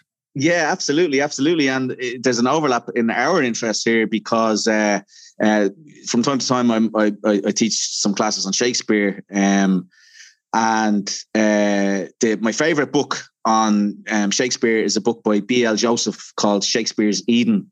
And um, it's a history book, but it is not organized chronologically. It's organized thematically. So there's a chapter on, uh, you know, the, the the law of the time. There's a chapter on the social structure of the time, and there's a chapter on the astronomy uh, of the time. And uh, I think this gives students such a better understanding um, and this, you know, could be viewed in terms of a more modern way of, of understanding history than you know, years ago they would have just been reading a book about the fucking Tudors, um, arguing amongst each other or whatever, you know. So um, yeah, that, that that book is, is is really brilliant. But of course, that book uh, d- discusses um, a character called John Dee, uh, yeah. who you've written the book about, um, and that that was one of the things I suppose. Then uh, you know, I was familiar with your work uh, prior to that, but that really then grasped my attention because John Dee was somebody, um, a history professor called Ciaran Brady in, in Trinity, uh, talked about with great enthusiasm and you know he told us oh he was the first 007 and this sort of stuff was so um, attention grabbing. And uh, what Brady said and I, would love to hear your your thoughts on this. Um, Brady said he was like uh, Mark Zuckerberg or uh, um, Jack, what's your man's Jack Dorsey, um, or, or one of these type of characters. Uh, except you know most of the time he was just working with the wrong code. You know he's like a you know this brilliant computer programmer, um, but you know sometimes was was was was miss um, um, you know was was putting his efforts into into uh, areas that weren't productive, let's say. But I suppose he, you know, or a, a Satoshi Nakamoto or whatever the guy yeah. that's invented Bitcoin or or whatever. So, what do you think of that um, that um, well, interpretation of John Dee? Definitely Nakamoto because he was obsessed with cryptography. He was a real genius at, at, at, at advanced cryptography. But I would say um, very much like Elon Musk, right? And the reason is specifically because he was involved in all these private companies uh, for uh, he set up all these private companies to explore the new world, and he was so fascinated with with. He's the guy that is responsible for um, England becoming a naval power right? He, he came up with all the math. He came up with the optics. He charted, you know, he personally financed a bunch of voyages and things like this. And that was his real scientific uh, legacy. Um, the, uh, his real legacy was teaching. He basically taught the whole next generation of, of scientists and mathematicians in, in, in England at the time. And uh, just at his house at Mortlake, you know, the Tycho Brahe was his ward, you know, and like, yeah none of this, you know, it's very likely science. Mortlake is so much like something uh, J.K. Rowling would have come up with. It's oh, yeah, so, no, really. It's just a stereotypical name, isn't it? It's the art. It's the archetype, you know, the wizard's castle. But yeah. if it wasn't for him being essentially a great teacher, the whole scientific revolution likely would have died on the vine or happened later in England, which would have put England way behind the power curve. Um, so, but this was, uh, you know, it's in my comment about taking things in context was actually very much driven home for me by the research that I did for that book because I read all of these bio, all the pr- previous biographies that have been done about him, and most of them took either they were way out there into woo occult, right? So they were only interested in that, which is only part of the story, or they basically took the attitude that you're saying, which is, well, he what you know, like a great you know genius, but then he got lost in this crazy occult world for 10, 20 years, right? And and my, th- this frustrated me so much because it's like, well, but you're you're looking at this historical phenomenon from a modern perspective. What if it actually made perfect sense in context at the time? And, and i just think the most basic point i can make is you can't judge people by modern you have to if you're going to judge people's work you have to judge it from the criteria they were the the cultural context they were working from at the time. And you think that this is something that postmodernism would make perfectly clear um, that you know he's working in a different episteme um, and if you look at all that stuff in context, in the same way that you were talking about Shakespeare, you need to understand the Elizabethan worldview, which is perfectly, the Elizabethan worldview is perfectly internally logically coherent and involves things like angels and the scientific method side by side, which influences so much of Shakespeare's work in the same way as it did John Dee's. So you can't look at it and dismiss him because you're viewing it from modern eyes. It's like from the cult, from the if you take him as a phenomenon of the time, it all makes perfect sense. But nobody wants to, nobody, it's like nobody wants to do the, it's like you were saying about language. Nobody wants to see the similarities. They want to see the differences, and nobody wants to take on the different mental framework or mental language uh, to understand somebody on their own terms, which I think is a great marker of respect for other human beings, whether it's historically or now. I think if we want to understand people, we have to understand the world they live in. We have to understand their language, their cultural background, their uh, their food, their culture, and understand that yes, it's different from ours, but there's a lot to learn from it, and we need to understand that before we just pass judgment on somebody. Yeah, absolutely. It's so funny that we're both sitting here slating postmodernism, but a lot of people would say that that's one of the cornerstones well, yeah, of, of postmodernism is this cultural relativism. And you know, of course, you, you know, this is the thing. I suppose uh, um, I'm, you know, uh, um, uh, hot-headed and seeking the the bubble reputation, even in the cannon's mouth, as Shakespeare might have put it. But uh, uh, you know, I, I, can steam in too much and, and, and throw the baby out with the bathwater to, to use that old cliche um, with with these ideas and and not engage with them. Um, you know, it's it's very interesting. Also, something else you said because I wasn't aware of. Uh, of John Dee's influence in, in, that respect, and that is um, in relation to uh, companies that were set up to explore the new world because um, that uh, you know the, the, the joint stock companies uh, and you know all this but the, the joint stock companies were set up as financial instruments uh, to um, disperse risk so because I don't ships, know that no yeah so, so ships could get lost totally. So you might lose 10% of your, you know, your, your wheat crop or 20% or have a bad year or whatever. But with a ship, it could hit rocks and it was gone, every penny you had. So they said, right, I'll tell you what, we buy 10 ships, we we'll each take a one ten share in them. And that way, if three ships get lost or whatever, um, you know, so, so this idea of these financial instruments, the joint stock companies came around in Elizabethan England. At that time, there was the Levant company um, that went to the Mediterranean, uh, the Muscovy company that went to Russia. Yeah, that was later the, the, the, company was Dee. Sorry? Muscovy company was Dee. He was one of the principals in that Right, right. I didn't know that. There you go. Yeah, and you know Shakespeare talks about frozen Muscovites, and um, you know the, the ambassadors from from Russia coming in at this time and wearing big furs, and you know these look like like aliens, uh, and you know they're, they're being surprised that they were they were Christians and, and, and stuff like this. Um, so so again, the influence of the stock exchange in London uh, coming from from from this era, you know, really blossoming at, at, that time and blowing up. I mean, you know, people talk about the you know we're saying that there's no golden age, and of course the Elizabethan era was terribly cruel and um, it's what really what uh, there's a brilliant book by Susan Brigden called um, New Worlds, Lost Worlds, and people often talk about the ex- exploration of the Elizabethan era. But what's less talked about is how that was really when uh, the Celtic world was, uh, you know, obliterated more or less, and it was the, the definitive uh, defeat of the Celtic world, and, and, the, was, and was the beginning of wiping out the Native Americans in the in, in absolutely, yeah, yeah, absolutely, yeah yeah so um yeah that that the, the influence of of of uh, the the of Dee in that respect is you know it's it's unfathomable really you know what he had his fingers in and the, his his influence on on our world today. But of course you've been banging that drum for for much longer than i have. Well i mean just that period of time too it's just everything it's it's it was a pivotal point where the world history shifted. And so you know in a sense everyone who was involved in shakespeare elizabeth you know all these people cecil um, you know we're all there. And yeah but I, I suppose any time in history is like that also um, if you just look close enough. And that for me is one of the most fascinating things about history where it becomes holographic uh, where you can draw out threads that attach to everything else in history from any any given time right? And this is what like what you were saying where it's like people don't have a sense of their own history. Well it's like well what could be more tragic? Because if you don't know your history uh, for instance like in the us nobody even knows who their past their grandparents, who they were, where they came from, and they're proud of it. And and that shocks me always. And eh, eh, and everyone has a sense of oh, we're, well, we're just Americans now, or we're as you might say, like Car- Kardashified, right?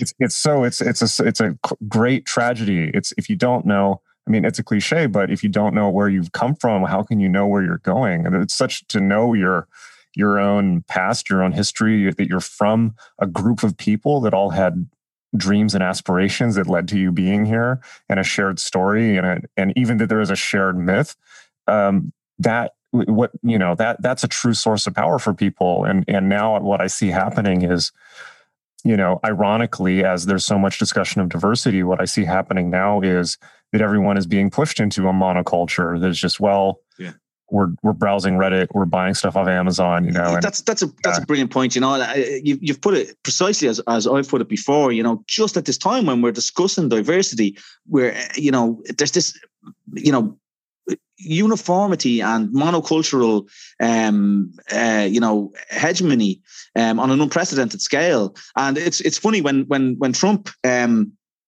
you know, uh, was defeated uh, during that period when they when they banned Trump off the social media platforms and all of that, I was thinking, um, you know, maybe Jack Dorsey and, and Mark Zuckerberg have more power than any human has ever had in the history of humanity. And that just went unnoticed you know? It just it was just uncommented on everybody right. is like orange man bad you know? And again right. there's there's more to the world you know than than america. And of course trump you know is a grotesque villain and all of that you know? I'm, not this isn't a, a defense of of trump but um where is power? You know where is right. power now? And and you know again he, he seemed to be like the the the matador's flag.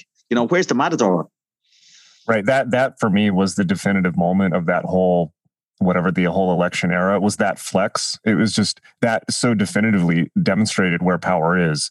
And you don't have to be an apologist for trump to say the president of the united states was just banned off of just take, had his has his free speech rights taken yeah. Uh, and you know, and in in the U.S., the the American right does this ridiculous argument where they say that well, these are private companies, so they're they they can regulate speech. It's like well. Okay, I understand that to a certain extent, fair enough in their terms of service and all that. But the other thing is, you have to understand a lot of these companies were set up with government money in the first place. Particularly, Google was set up with NSA money. I don't know about Facebook and Twitter, but you know there was World Bank involvement with with Facebook, uh, and they're given government money, and they're essentially very much uh, in the same in the same position as the the phone companies were in the early part of the 20th century, where if you don't if you're banned from social media you simply can't communicate you just can't you can you can talk you can go down to the public park and talk on a soapbox but yeah. that's about it right you know it's yeah. like your ability yeah. to speak is, is highly limited and i think that for that reason you know obviously this is one of the great time you know issues of our era and i agree with you i think that you know bezos and zuckerberg are um uh, massively that that just demonstrates where the power lays uh, I think that people like Bezos are far more powerful even than that because they now now control the supply chains and manufacturing. Um, but uh, and then we got Bill Gates running around trying to block the sun out. So we got that going on, and it's just yeah. ridiculous. How did these you know how did these psychopaths become? And I don't necessarily. Well, I think probably Bill Gates is a psychopath, but uh, you know Bezos, you know uh, I don't know. You know, it, it, Mark Zuckerberg, in particularly recently, has struck me as actually like remarkably reasonable individual for all considered for his position. But Dorsey is bizarre. Uh, yeah, well, it's funny. Facebook has become the, the the nice place now, uh, where people go for. You know, if a friend of mine said it was like um, I should probably name check him. Uh, his name is Dr. Millar, M I L L A R. He's not a doctor. He's a, a singer songwriter. He's very well renowned um, in Ireland, uh, but but little known outside. Um, so Dr. Millar is his name, and uh, he said Facebook now is like the old man pub that used to be cool in the seventies, and now it's all these old guys. And you go in, you can say what you want. Nobody fucking notices. It doesn't matter what you're wearing. Whereas it used to be really oh you know um, uptight and stuff like that. Yeah. But but what's never as uptight as Twitter though. I, I and that's no, why I was always on Facebook instead of Twitter, and now now I pirate Instagram, but that's become much more uptight now. Yeah, I'd like to. I'd like to uh, remake Fight Club, and at the end, instead of the credit card companies, they blow up fucking Twitter headquarters, you know, instead. But um, it's it's interesting what you said about the right making this argument about um, you know, their private companies and stuff like that. Here, a lot of the left was making that argument. Now, I should say, you know, that this, you know, it's, it's hard to define the left or whatever, and the the the um, difference between liberalism and the left, uh, you know, as I understand it, has been kind of occluded. But it was amazing to see um, people going to bat for private companies' rights to to to um, control speech, and of course, these awful people uh, got banned. But um, some left wing sites got banned. Kurdish sites, uh, for example, the the, the Kurdish um, struggle for national self determination, let's say, um, in in Kurdistan, and a lot of their um, websites got banned around the same time, or, or social media pages. Um, so yeah, I agree with you totally that these websites, uh, because uh, by the nature of the technology, one website becomes hegemonic in each niche, let's say. So Instagram for pictures, Facebook for longer text, Twitter for, for shorter um, text and links and stuff like that. Um, you know, these are much more analogous to being prohibited from using a technology than from being prohibited uh, to to um, you know speak in a in a public square or or, or, or something like or you know speak in, in in in one place or whatever it is, you know. Um, so I think it's yeah, it's it's it's it's it's it's astounding how power has become so concentrated with such little oversight. And you know, you would have to wonder to what extent did Trump serve the the the you know the new uh, global elite, like you said, Bezos and, and these characters, in just being um, a lightning rod for um, criticism uh, uh, and uh, taking the eye off them and allowing them to, to, to do what they want with impunity and usher in right. this technocracy that we live under now. Well, one one of the points I always make about, well, not always, but I've been making more frequently recently about conspiracy thinking, quote unquote, um, which is shocking me that it's become a bad word. It's like because you know when I was growing up, it's like conspiracy theories were fun. It was like an enjoyable activity. you know, it's like you, you, get high and talk about like, well, what if you know, and and yeah. and now it's just become this this uh, very different context. But and, and I made the point recently on Instagram. It's like everyone's like attacking quote unquote conspiracy theorists. Well, it's like, well, what's what what world are you proposing? A world where you have to be licensed to critique power, or a license where you're like, yes, of course, of course people don't understand all the intricacies intricacies of how global power work and they come up with stories to patch the holes. What do you expect them to be? Like you know like phds in like global finance? All you know yeah. otherwise they can't speak. Otherwise they're not allowed to even guess what people in power are doing which is ridiculous. And and so every time people say well you're a conspiracy theorist it's like well that's kind of my response now. It's like oh i need to be licensed to like even guess at what powerful people are doing in my name and to me. So um but one of the the meta points that I've been trying to make about quote unquote conspiracy theories is is just making the differentiation between um, intention to a causative intention and reactive intention, meaning, like, let's take, for example, 9 11. Okay, was there a conspiracy to do 9 11, i.e., was it planned in advance? Did George Bush rub his hands together and did it, you know, decide that, you know, he was going to tell people that jet fuel, jet fuel melts steel beams and all this? Um, uh, like, um, maybe, but probably not, honestly. Like, I'm not, I'm actually not a 9 11 conspiracy theorist. It's like, let's say that it was completely completely as described right? Like the actual event is exactly as it was described by the the mainstream narrative. There's no let's i'm not necessarily saying this is the case but let's just say for sake of argument there's no discrepancy between the public story and what actually happened. I'm totally like i think that's probably likely to some extent. But does that now mean that the event was not used in nefarious ways? Obviously not obviously the, the event Absolutely. of 9-11 was used to justify the invasion of the pre-existing plan to invade the middle east to invade Absolutely. afghanistan and then iraq it, uh, the what we know and the one of the things that always infuriated me about 9-11 truthers was look we know for a fact it's proven that they made up weapons of mass destruction and instead of harping on that you guys are all like trying to prove a different conspiracy. We know for a fact that they lied to us intentionally to invade Iraq. Why aren't you all focused on that instead of like analyzing videos of 9-11 like what is it really in, in, the words of hillary clinton what difference does it make you know like, yeah, like, yeah. that's a terrible uh, thing to say but but just in the sense that if you want to do a critique of power or it's like covid for instance right like let's say that it's all as said right but at the same time you can't say that it hasn't been used to consolidate power globally in utterly nefarious ways, right?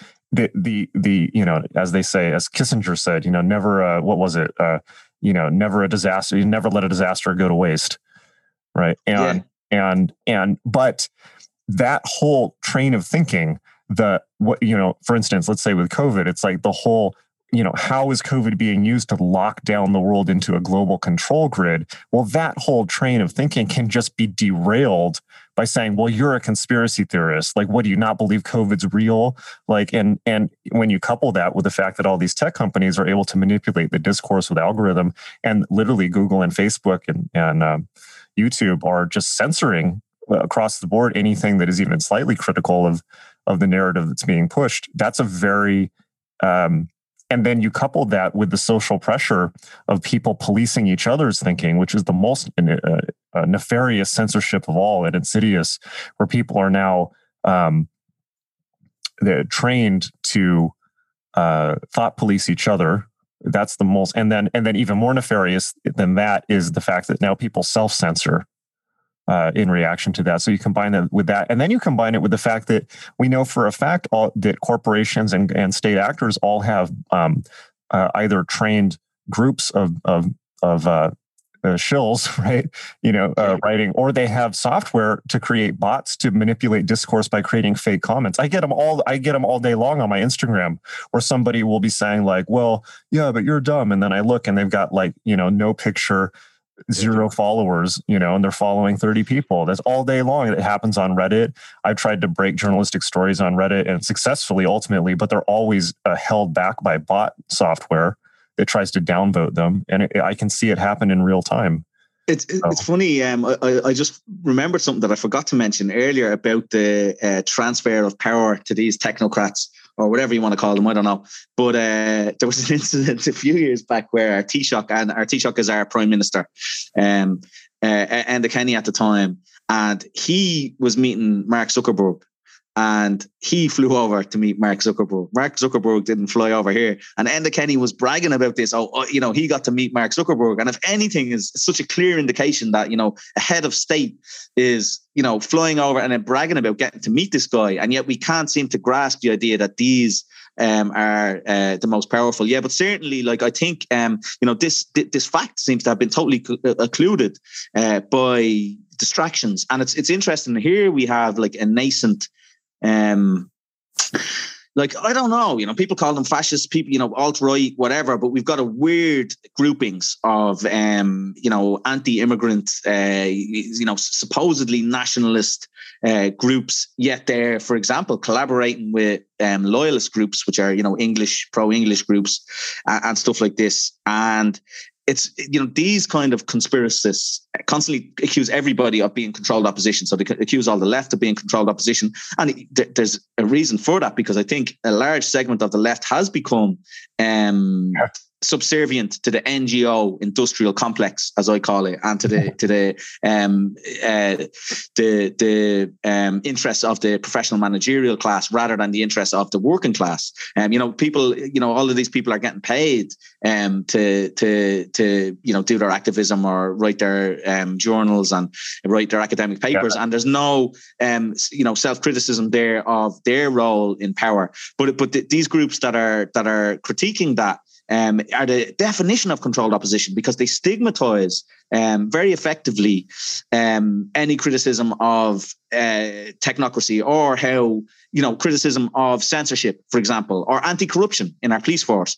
by associating those ideas with far right ideas like racism, like anti-immigration sentiment, um, uh, or or even being critical of um, immigration as a tool to uh, exploit labor, to move labor around the world like pawns yeah. in, a, in, in this uh, chess game of capital.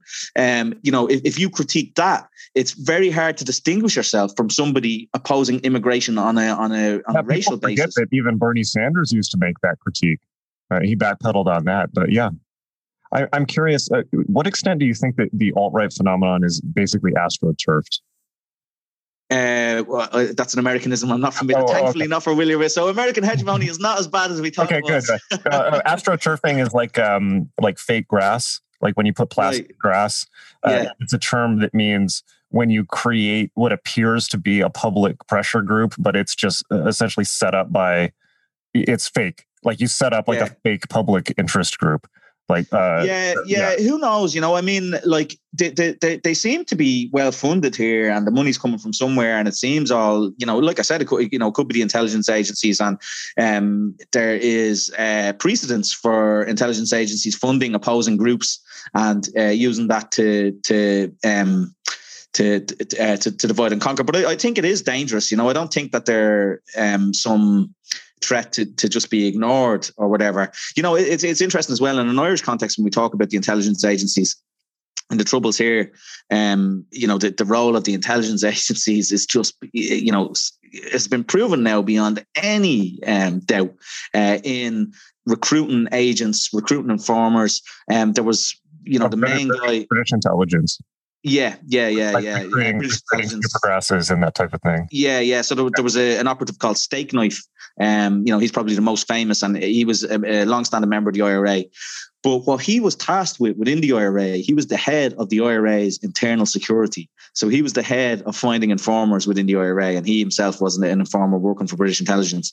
And um, by all accounts, he executed um, people who weren't informers uh, and accused them of, of being informers. And, uh, interesting. Like interesting parallel there. Yeah, yeah, yeah. So you know, it's it's it's it's a murky, murky world. You know, politics and, and economy. I remember reading. I think this must have been six, seven years ago. I remember reading. You you probably saw this. Uh, there was a story that came out that uh, British intelligence in the seventies and eighties has had embedded informers in animal rights groups or envir- excuse me, environmental activist groups. Well, mm-hmm. there's a lot of overlap there, obviously but like a Earth First type groups. And there was a, a British agent that was so uh, deeply embedded, uh, no pun intended, that uh, he had actually had he had had children and a family with one of the main organizers of this group. Like he was married into it, you know, and he was an informer. And his own wife didn't know that he was a an informer like that. It's like how Philip K. Dick can you get? It's like so when yeah. you, you, can't trust the person you're married to. I mean, like, yeah. But, when when we see things like this from history, and then people are just dismissive of claims of intelligence activity, or that that uh, or they or they bootlick and suck up to intelligence agencies. It's like, what planet are you? Yeah. You know, yeah, it's insane. that There's a campaign for you know those women who who were involved with um, those. I, you know, I think some of them were were, were Met Police as well, just um, in, in the UK, where they um, were in uh, animal rights hunt saboteur groups and you know various kind of groups that would be associated with the left. I, I do suppose, though, you know, again, like these conspiracies, you know, are true. They're, these are just facts. You know, conspiracy but, means like at least two people coming up with a plan to get power. Yeah yeah, like, exactly, well, exactly. That's, that's, human act, all human activity. You know, it's like. But I suppose it's important as well not to get extra- uh, distracted by the micro level of, you know, what is your understanding or knowledge of this? Um, you know, going to to solve. You're not going to be able to figure out the intricacies of, of this world. And to understand it at the macro level i mean um, you know these uh, iniquities and these depredations and these actions you know all of these conspiracies can be understood in terms of protecting the interests of the elite in in, in this broad sense um, rather than um, you know you don't need i suppose this this micro level of of involvement in it, it, it, it maybe i'm not making myself clear there. Mm, well say more say more. Um yeah i suppose like the, the behavior of the elites uh, is them protecting their interest, you know, at, at, a fundamental level. So what's going on is a, a, simple thing of them protecting their property and their their their wealth and their power. Um, and that that explains it. Rather than, for example, say um, Trump was going to expose all of these other powerful people. He's the powerful good guy, and they were the powerful bad guys.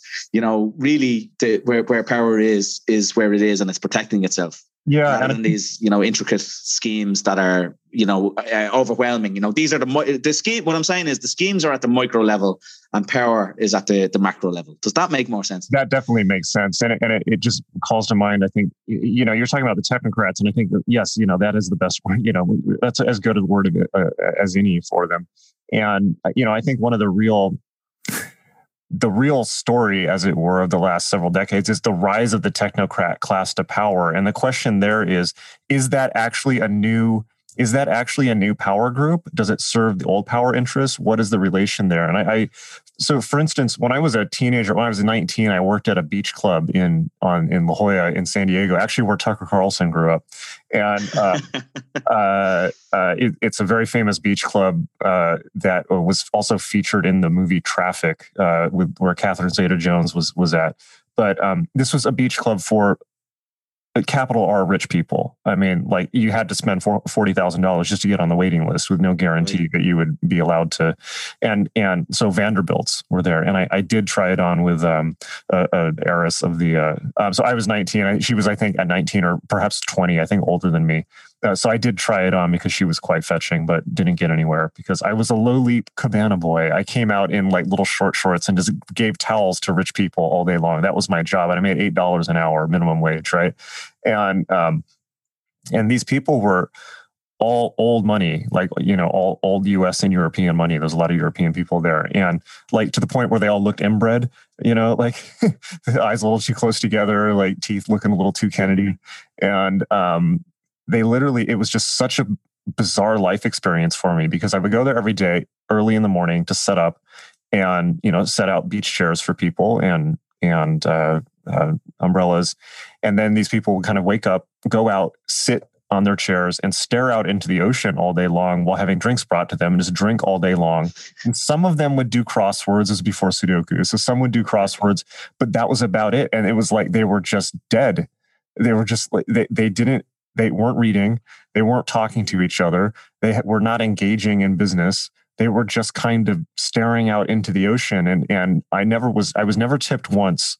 You know, these are people uh, with more money than God. The entire summer, they didn't even see me as human. Yeah, and and this was such a fascinating experience for me. Except there was one individual. One time I got tipped. Okay, well I take it back. There were two times I was tipped. One was a guy who thought it would be hilarious if he would if he could throw money off a balcony while smoking a cigar to see if I would go pick it up. Right. Which I did because I wanted to buy the new Blur album at the time, and I had no shame. but um, uh, the uh, but the other time was I was I was the only time anyone was ever ever saw me as a human and was nice to me and tipped me was a, a tech guy who had and this was this must have been 2000 or 2001 it was pre 9-11 right? So yeah. no, it must have been summer of 2000 and or summer no summer it must have been summer of 2001 so pre 9-11 and uh, he um, he gave me a tip and, and said something nice to me at whatever it was at the time, but obviously communicated that he saw me as a person. And he was, and it was interesting because I noticed at the time that he was a tech guy who had made his money, and he himself was clearly not seen as human by the other people. Yeah. They were all born into money. And, and so I noticed even at the time there was this antipathy of like this class friction between these new money people and the old money. I mean, how many books have been written about that type of thing? But um, but now it's so clear that the tech class has become the dominant uh, power in the world, other uh, larger than the nation state. And so my question is always, you know, like even if you look at, for instance, the the history of companies like Facebook, you see like you look at Sheryl Sandberg and and who's I think the CTO of Facebook, and you see that you know she was educated. All her mentors were like World Bank people, and mm-hmm. you know there was funding from world bank and and all of this stuff. And so all the same power networks are woven around or you look at google was funded in part by the nsa so you can see all the same power networks are woven around with these things but the question to me really is you know are we seeing a new power elite in the world uh, that is made up of the Bezoses and Zuckerbergs and and Dorseys and things like that. And to a certain extent, like yes, we clearly are. But my question is, well, to what extent are they an extension of or in bed with or perhaps in opposition to the previous power elite i mean we see the monarchy may not survive the queen people are saying mm-hmm. so uh, it's an open question yeah, I suppose uh, you know there's that old uh, cliche of the the rise of the middle classes, and it's about when did the middle classes rise? And I'm like, when are they going to start falling? You know, they've been rising forever.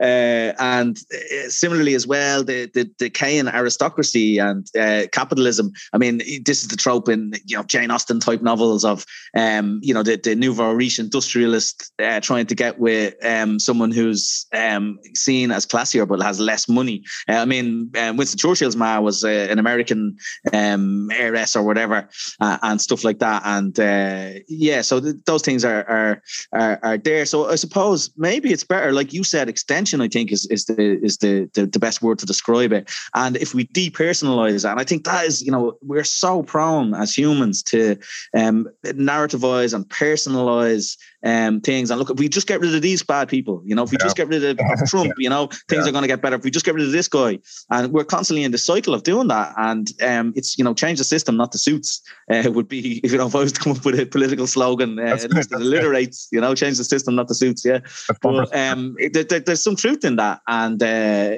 yeah, so uh, yeah, I, I, do think it is better to view it in terms of an extension of capital, basically, um, that it is, you know, reaching its fingers out, and it has been doing so for for so much longer. And if you look at this, even in in, in an Irish um, context, so you know, it seems to be that you know there were hunter gatherers on this island as far back as, as thirty thousand years ago. Maybe they're saying now or whatever. Um, you know, then this you know um, um society that seems to have been matriarchal that built the Neolithic monuments, um, uh, from the shape of the monuments or the symbolism of the monuments, it seems possible maybe that they were matriarchal. And then the, the Celtic um, tribal society that was patriarchal and that had territory, but it was held in common by the tribe. And also, uh, for example, succession was um, called, it was the dearbh of a true kin. Um, it was all eligible males of a single grandfather. It wasn't just the son. It went to the son. You know, it was it was this much wider concept of, of family, and that all seems to be you know, it, it, history, you could just look at it as a process of um, atomization of the, the, the, the, the, the commune into the individual and of property in from um, you know collective ownership into you know much more concentrated forms of ownership and yeah so in, in those terms certainly you know it, it, seeing it as an extension makes much more sense than getting hung up on oh, this person has different kind of manners than this person yeah. or or whatever, which is what we're so prone to to to do. Right. I mean, I think one one point that I, I I think about quite a lot is that people obviously critiquing capital and critiquing capitalism is, is such a such a popular activity these days. But often what's lost is Marx's original Marx's original definition of capital, which is and people totally miss this, right? Which is you know, capital, you know, capital is not money or how much you how much money you have. It's it's it's it's it's owning a factory, right? Like capital is owning the means of production. And that idea, I would say this, it's like, you know, like actually that idea of Marx Marx's Marx's idea seize the means of production has been more um helpful for me in my life than almost anything. Like that simply that idea. I I got that when I when I studied Marxism and I've never been a Marxist. Like I'm not like into yeah. Marxism, you know, but the dude had very, very good points. And and as an outside, you know, somewhat the irony is that you know he he his points are his critique of capitalism almost just simply suggests ways to do capitalism better. And I'm not saying in like a woke capital way. What I mean by that is is um well, let me backpedal because that that that gets me off on it, it, too too too thin of a branch. But um, my my as you would imagine for somebody like me, my fundamental issue with Marxism when as I was studying it was that it was a materialist, it was still a materialist, desacralized view of the world. Right? Is it is it much like capitalism? It sees the world in economic terms. Now, I don't see the world in economic terms. I see the the economic strata of the world in economic terms. But I don't believe in historical materialism, for instance, and I don't um, think that uh, uh, you know I don't take a Maoist view that religion is the opiate of the masses. I think that that stuff is real is real and important.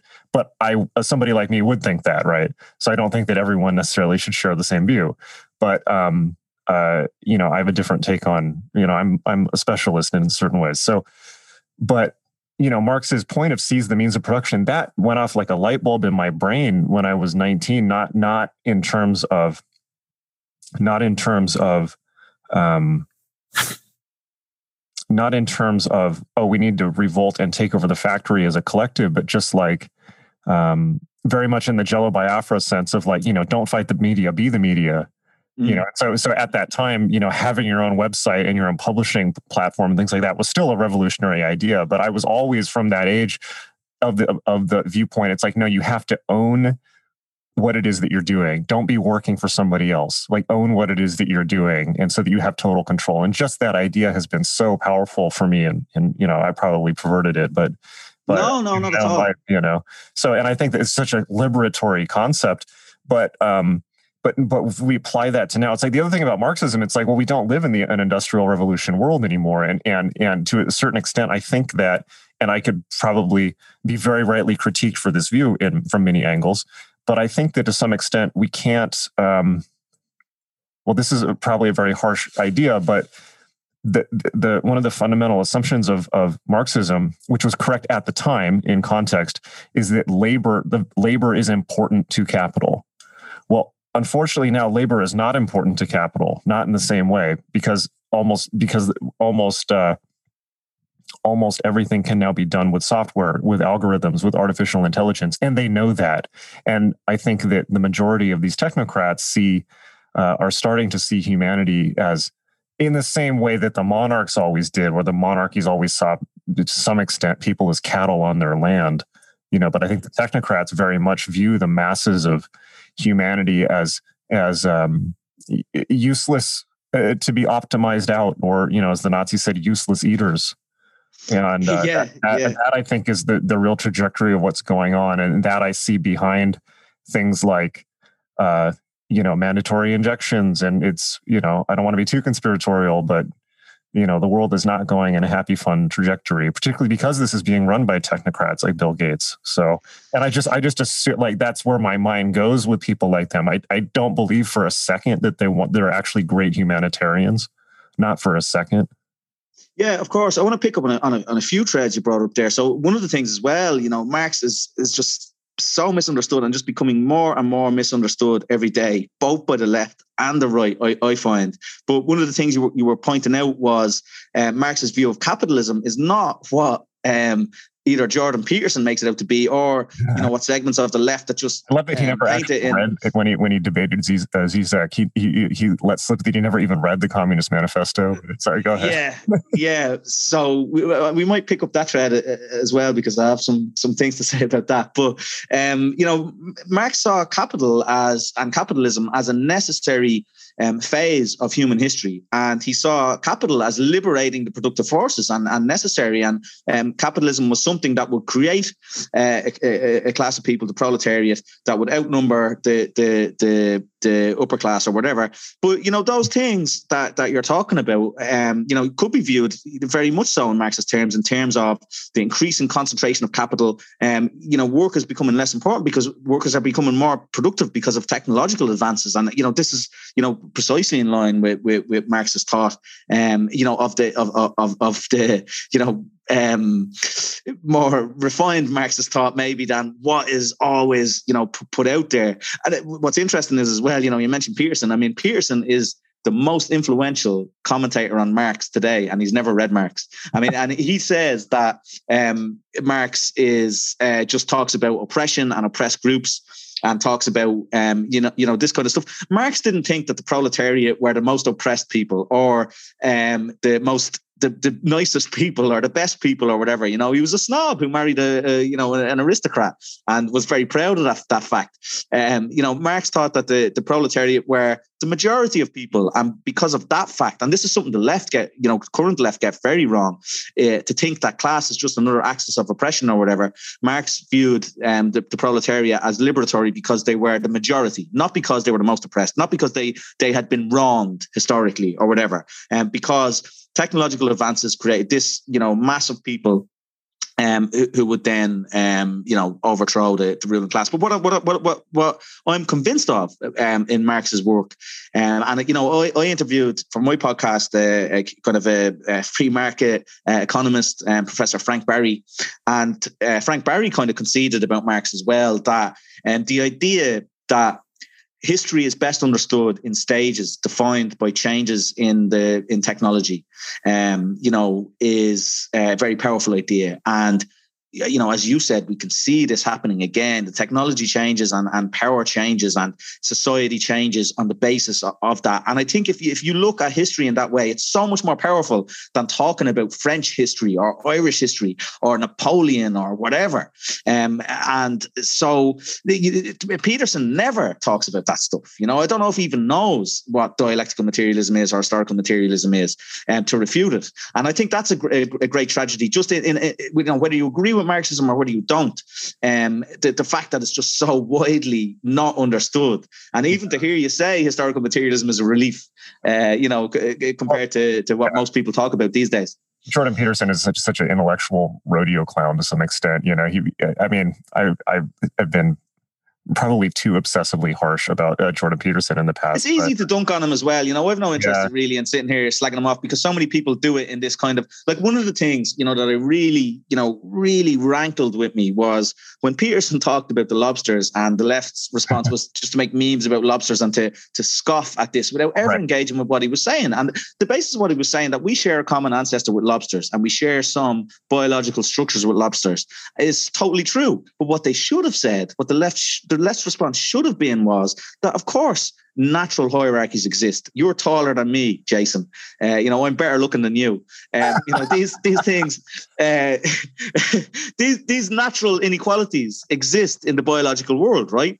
But you aren't three times taller than me and i'm not 10 times better than you. Where in the world of capital now we have people that are 10 billion times richer than right, another person. right, and right, there's no biological analog for that. And that's what the left should have done. That's a crucial crucial point. and nobody it was wasn't that that issue was just lost among a, a, a, a stream of disingenuous cynical memeing and stuff like this. And this is where we're at now. This is where you know um, politics is at. You know this is just in the in the absolute gutter and unable to pick on it on a on an opponent's point that is such a you know wide open there for a home right. run. You know, and, and it was, you know, that was, really upset me. It was a ridiculous point that he made in a certain sense. Not that lobsters don't do that, but it's like, well, but you know, like that that, that that's so easy to refute because then you can say, well, if lobsters do that, therefore you can say that anything that is done in the entire animal kingdom much must therefore apply to human beings and yeah, you, yeah, people, you know, it's like which is ridiculous. In yeah, this, exactly. Um, you know, uh, precisely that we shouldn't have this inequality. You know, we shouldn't have these massive forms of inequality because we should have equality that is analogous to biological inequality. You know, which right. is which is is is completely negligent and comparable to the inequality of capital. Again, right. you know, one man might be t- twice or three times as tall as another man, but he's never going to be a billion times taller. But you could also say like, well, you know, uh, female spiders eat their mates, so so uh, let's uh, why are you know let's uh, reject modernity, embrace tradition. You know, so, so it's just some ridiculous. people are some people are probably into that. but um, yeah, what, what was the point I was going to make with that? Uh, well, yeah, you have to you have to address the argument, and I think that certainly this is something that is constantly harped on on on the right. You know, it's like, well, but uh, both sides are doing it, and and I think that it's hard to say. It's always hard to say because people are so controlled and also fundamentally lazy. But there are many times, um, there have been many moments in the last two, three years in America where it very much seems that things are veering towards violence, right? And and and they have in many cases uh, you know in, from both from across the political spectrum. Now what you know and again we can make the point there. It's like um, you know the capitol riot you know was largely the two people the head of the proud boys and the head of that other faction the three percenters both turn out to be fbi informants right? So and it, so so and i'm sure the same on the left you know it's like so you know and there's such a historical precedence for that going back to the 60s but um you know, and we have mass shootings here like every day and things like this. And so, so we we very much seem to have been in a cold civil war. So I want to make for for a couple of years or maybe more. Certainly, it, the threads of it go back to the '90s and and even the '80s. The end of manufacturing in America was the beginning of it. But even in the '90s, we had things like um, Waco, Ruby Ridge, Oklahoma bombing, things like you know there was there was a hot war, uh, which is forgotten now.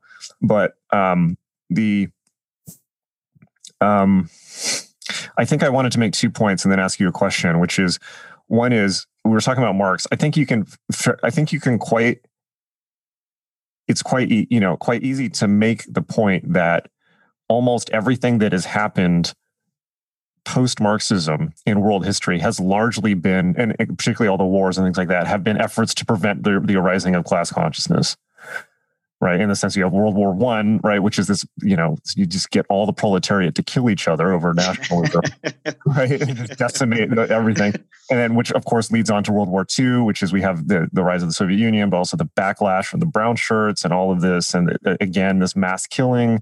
Then we have the Cold War, and, and just on and on, right? And just there's a, just a domino effect across the across the 20th century, and it's it's all catalyzed largely by the fear you could make the you make the argument, I think, fairly uh, fairly plain that uh, that it's most of it is catalyzed by the terror of uh, the terror of the elite of the uh, of uh, of a of an awakened proletariat, right, or of the effect of, of Marxism on on suddenly what you were saying, which is no, what as Marx was saying, it's like no, the proletariat is not not oppressed at all. In fact, they have all of the power, they hold all of the cards um, they just have not been been made aware of it. They haven't developed class consciousness, and there's great interest against them developing class consciousness, and that's just a fact. You know, my my critique of the Marxist analysis is, well, is this perhaps the best strategy anymore because labor is not as much of a bargaining chip anymore because human labor is is being outmoded in many senses. You know, classic example, Kodak. You know, Polaroid.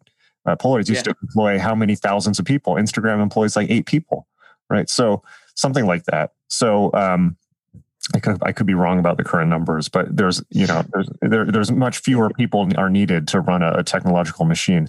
So I think that it is obviously in our current moment quite transparent, at least to me, that this extreme polarization, which everyone is aware of now, whether it's you know, and people talk about it in left right terms but really that doesn't matter. Just the extreme polarization of playing people against each other of divide and conquer of of using algorithms to to amplify rage um, and the everyone being pitted against everyone around them quite obviously serves the interests of um, the technocrats in the same way that shutting down the whole planet and putting small businesses completely out of, you know, just crushing small business serves people like Bezos or Elon Musk who are just extracting billions out of the out of the global economies while this happens. I think it's quite obvious that this extreme polarization is playing is being manipulated and playing into the interests of the, the very wealthy the very powerful these people who are a billion times more wealthy as you're saying you know than everyone else and are able to control the mind of the world now through te- information technology. So one thing that i've been interested in because i've been seeing the perhaps inevitability of this devolving into violent conflict between groups who actually have much more in common than they have not in common um, i've been studying i've been looking at a few models. One is um, the um, the ethnic cleansings and genocides in uh, Bosnia, right, and the Serbian War and all of this in in the '90s, and the other is the troubles in Ireland, right. And so I wanted to maybe ask you about and and I apologize in advance because I understand this is perhaps a very offensive thing to ask an Irish. No, not at all, but, not at all. But, you know, perhaps if there's parallels or or or thoughts you can share. You were talking earlier about you know the involvement of intelligence agencies and things like that. Because I think it may. I think that I will say that it's not a hundred. It's not a one. It's clearly not a one to one situation. But in terms of models for what might happen in America. The troubles are a good one to look at, I think, and the reason is because that we're talking about um, asymmetrical urban warfare, and we're talking about people going about their day-to-day life largely and then sporadic outbursts of violence happening which i think is quite likely to be how things happen in america. Another way to look at that would be like the 30 years war or the 100 years war where like everything was fine for like a year or three years and then all of a sudden people were fighting again and then it was fine again but it just kept going in the same way that uh, in a smaller scale mass shootings are happening here. But i just wanted to get your thoughts about that maybe yeah, I'm going to preface what I say by saying uh, that I don't know. Right, uh, I have loads to say, but I'm going to I'm going to preface it with I don't know. Uh, really, and you know, I, I mean that very sincerely in, in, in, the sense that I vacillate between two possibilities in my head in terms of this, in terms of violence, because uh, it's something that I'm interested in. Um, when when it comes to, um, you know, I think there is definitely a really interesting par- parallel, and it's an illuminating parallel in terms of the troubles, because um, what was done very explicitly, very constantly um, was to make the troubles about Catholics versus Protestants, right? That was the narrative. That was the narrative in our state broadcaster that it was different from our liberation, our historical liberation struggle in the 19 in the 1800s and the 1900s because that was about national liberation. This was about Protestants and Catholics fighting, and that was what the British tried to do. The British intelligence agencies and the British media was to say that these are two tribes going at each other, right? And the major, major immediate problem with that narrative was that um, conflict on this island predates the Reformation by hundreds of years. That that you know it's so simple, but again, just got, get, rarely got pointed out. But what did get pointed out was the Republican movement always asserted that their enemy was not um, the the the Protestant um, uh, people. You know, listen, the Republican movement did not always live up to those words by any stretch of the imagination. Um, uh, you know, and the the the sentiment was that they, were going to unite um, Catholics and, and, Protestants, and it, you know, look, it never happened uh, for whatever reason. But it did, you know, try and assert that and reject the the um, the English portrayal of this as an internal Irish problem between two sets of of people on this island for doctrinal differences. You know, who whether it's consubstantiation or transubstantiation or whatever it is. Um, so I think that's different in the sense that that has not been, you know, this idea of them versus us.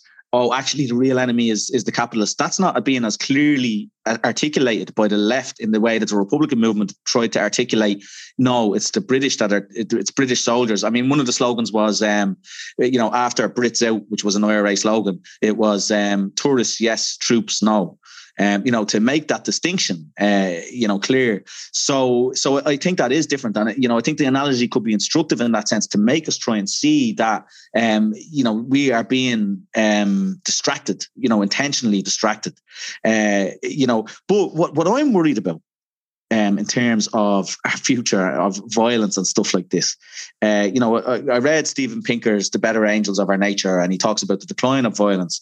And statistically, say in Ireland, the murder rate has gone down. Of course, the troubles aren't live anymore, um, and and people aren't being killed. Um, you know, in, in that conflict.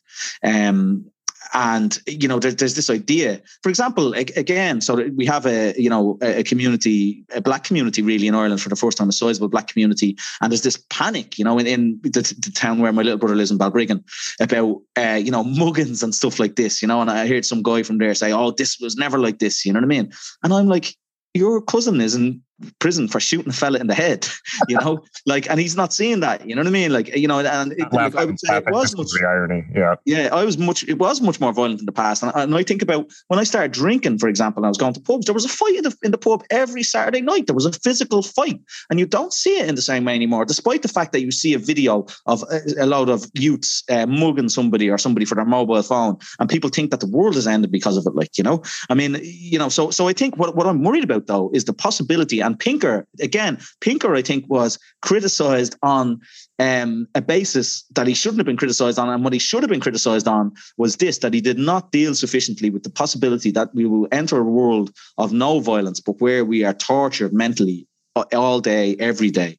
And that's what, what I'd be more scared of than a descent into, into violence. But again, I don't know what's what's what's going to happen. So I'm, I'm as interested in your thoughts on this as, as you are in mine, Jason. Well, I, I think, yeah, I mean, I, I, remember when I lived in I lived in London in 2004, and I, it was such a wake up call for me because the, it's interesting because the view of the view of people in uh, Europe is that Americans are are savages just running around shooting each other. It's like it's like America is like some cross between a John Wayne movie and a Dr. Dre video, but. um uh, the reality is most outside of the the mass shooting problem that we do have um, people are very polite and and i was shocked when i lived in this was just in london like but when I lived there, like I would be coming home, like I said, I'd be coming home on a, a Saturday night and there'd just be pools of blood on the on the tube floor, you know, and it's just because because violence was casual, people would just knife each other, and it was and it was like an entertainment. I think you know, like people would burn off steam that way, but you can't do that here because people just shoot you. Yeah,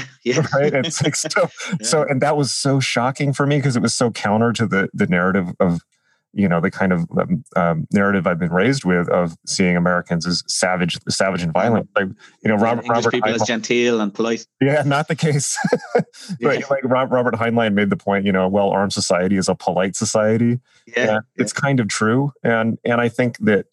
But that said, to your the Steven Pinker point, I have two thoughts about it. One is, yeah, we live in a just statistically speaking, up till recently, which I want to address in a second, um, we live in a shockingly nonviolent society, right? Where just the, the violence rates, at least in the US, I don't know about the rest of the world, but in the US, the violent, the murder rate, the violence rates have just plummeted since the early 70s. They were through the roof in the 70s, you know, the taxi driver yeah. era, and they've just been going down and down and down and down and down and down. And, and we live in a more peaceful um, society. Although I will say that, okay, but um, what we're not factoring there is all the wars that the U.S. still conducts around the world, and they call them peacekeeping efforts or humanitarian. we're blowing the shit out of everyone with drones, but just it's yeah. just kept from people.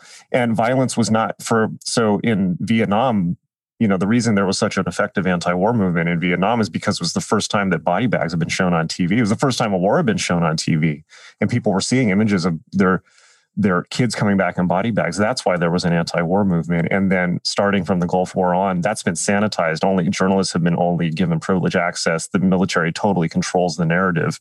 They learn the lesson. And so so the question is perception, well, what angle are you viewing it from? You know, I think if you're in a hospital getting bombed in Syria, uh, by Hillary Clinton's drones, you know, a few years ago, then I don't think yeah. that you would feel that way. But I will say that yes, you know, we live in a much safer, a very safe culture in which we are being mentally tortured by the fact that we are all instantaneously connected by electronic media. And and, and uh, one of my favorite quotes of all time, uh, Jimmy Carter's advisor, later Obama's advisor, national security advisor, Zbigniew Brzezinski said he wrote a paper in the '60s where he said something like, "It was the most prophetic comment ever." Uh, he's a great. You know, he, he, well, the name of the, his paper was like, uh, you know, the technotronic age or something like that. So he's talking about the coming of technocracy, and he said, he said the the the instantaneous electronic intermeshing of of mankind will lead to strained social peace and constant breakdown. And he was talking about there's going to be a global brain happening, and talking already in the late '60s strategically about how to approach that. So they saw all this coming. So I think that that's true to some point. But the, my counterpoint to that also is that the, the violence rates have been going down and down and down and down until 2020, at which point they skyrocketed all over the US. I mean, like right. the murder rate is up something like 1600% in Portland. Yeah. Uh, I, I can't quote, I can't cite that stat. I've, I've yeah. seen it. I don't know if that's exactly true, but it's certainly, it's up like close to 100% in Los Angeles, all over, you know, very much up in Chicago, all over the whole uh, country, because we've just been in this time of COVID, riots, lawlessness, defunding the police, uh, all of this. And, and, and, um, you know, in many cases, like in many cases, they def- it's just a mess, right? It's just a yeah. mess, and and so we now unfortunately live in a shockingly violent time again. And in the U.S., everyone's hoarding guns and ammo and terrified and just reacting in total fear. And mm. and um, that's another reason why I'm quite concerned about mass violence breaking out, particularly as we've seen in the U.S., the, the Democratic Party and the technocrats have just simply silenced one side of the. Uh, they've just silenced the opposition, and they're making it into a situation now where they want to pack the Supreme Court so they have permanent power. And whether one is left or right, at least for American politics, that has to be disturbing because there's one side. You know, it, it's interesting in the U.S. Also, there's been a political realignment where there's essentially there was always kind of only one party, but now there really is, where you had basically people like um, Dick Cheney and George Bush supporting Biden. Yeah. You know, and it's yeah. like, yeah. so there's just one, the, the party of the establishment, right? Yeah. making it that there can never be any opposition to it again. And yet the supposed left, who I really see, I think it isn't very important to distinguish the left from neoliberal neoliberals right? Yeah well, yeah absolutely. that's critical. But the the neoliberal uh the, the reddit tier liberals as i call them right? Yeah. like they're very much you know i see them as like they're basically the the human resources department of power or or wish to be the human resources department in the same way that with their their their language policing. Uh, yeah. And I think that in America, we have a situation where, forgive me if I'm rambling, but in, in America, we have very much have the situation where the middle class has been gutted and there's only so many seats available at the corporate yeah. So people are vicious. They're coming out of the yeah, yeah, absolutely. viciously fighting. And if absolutely. they can't get a if they can't get a seat, well, they can tear somebody. They can tear somebody down. That's well, it. And so much, you know? yeah, so much of this is explicable in that way. And you know, this this atmosphere of of moralism about language uh, you know, at a time when people are being dispossessed of, of you know, um, their, their ability to, to have a secure home and, and stuff like this. And, and people are like, you know, get protesting over what some idiot politician says, you know, words that he says, while the fact that um, you know, Hillary Clinton and um, Obama, uh, you know, treated Libya like a magician who takes a watch, smashes it with a hammer, and then says, "I forgot the rest of the trick." And it's the second time he's done it. You know, um, you know that's you know that that level of evil, and yet what incenses people more is is is some you know uh, remark that that doesn't conform to, to to to a standard of etiquette that uh, has essentially no um, material consequences. It's just and, so and just briefly. I mean, not not to interrupt you, but just for the last like four years, it's been if you've pointed out what you just pointed out, said something about Obama. It's like, well, what what do you what do you Trump supporter? You want Trump to win? Yeah, yeah, so yeah, yeah, yeah. Of course, yeah, yeah, yeah. So it, it's an absurd time to be alive. But my ma said, you know, she said that uh, um, these people, she was a single mother, and in Ireland was was very Catholic. Know, we've just come out of this, and I feel like we've got a new church now of this, you know, NGO industrial complex and these, you know, hyper moralists. Uh, just after we escaped the the hyper moralism of, of the Catholic Church, because Ireland really post independence was nearly like Iran post Iranian revolution. It was just the clergy. I mean, the bishops were consulted and drafting the constitution and this kind of stuff. Um, and uh, you know, they, they had the Archbishop McQuaid had a hotline to the Taoiseach's office, and you know, also and you know could censor books and all sorts of weird things.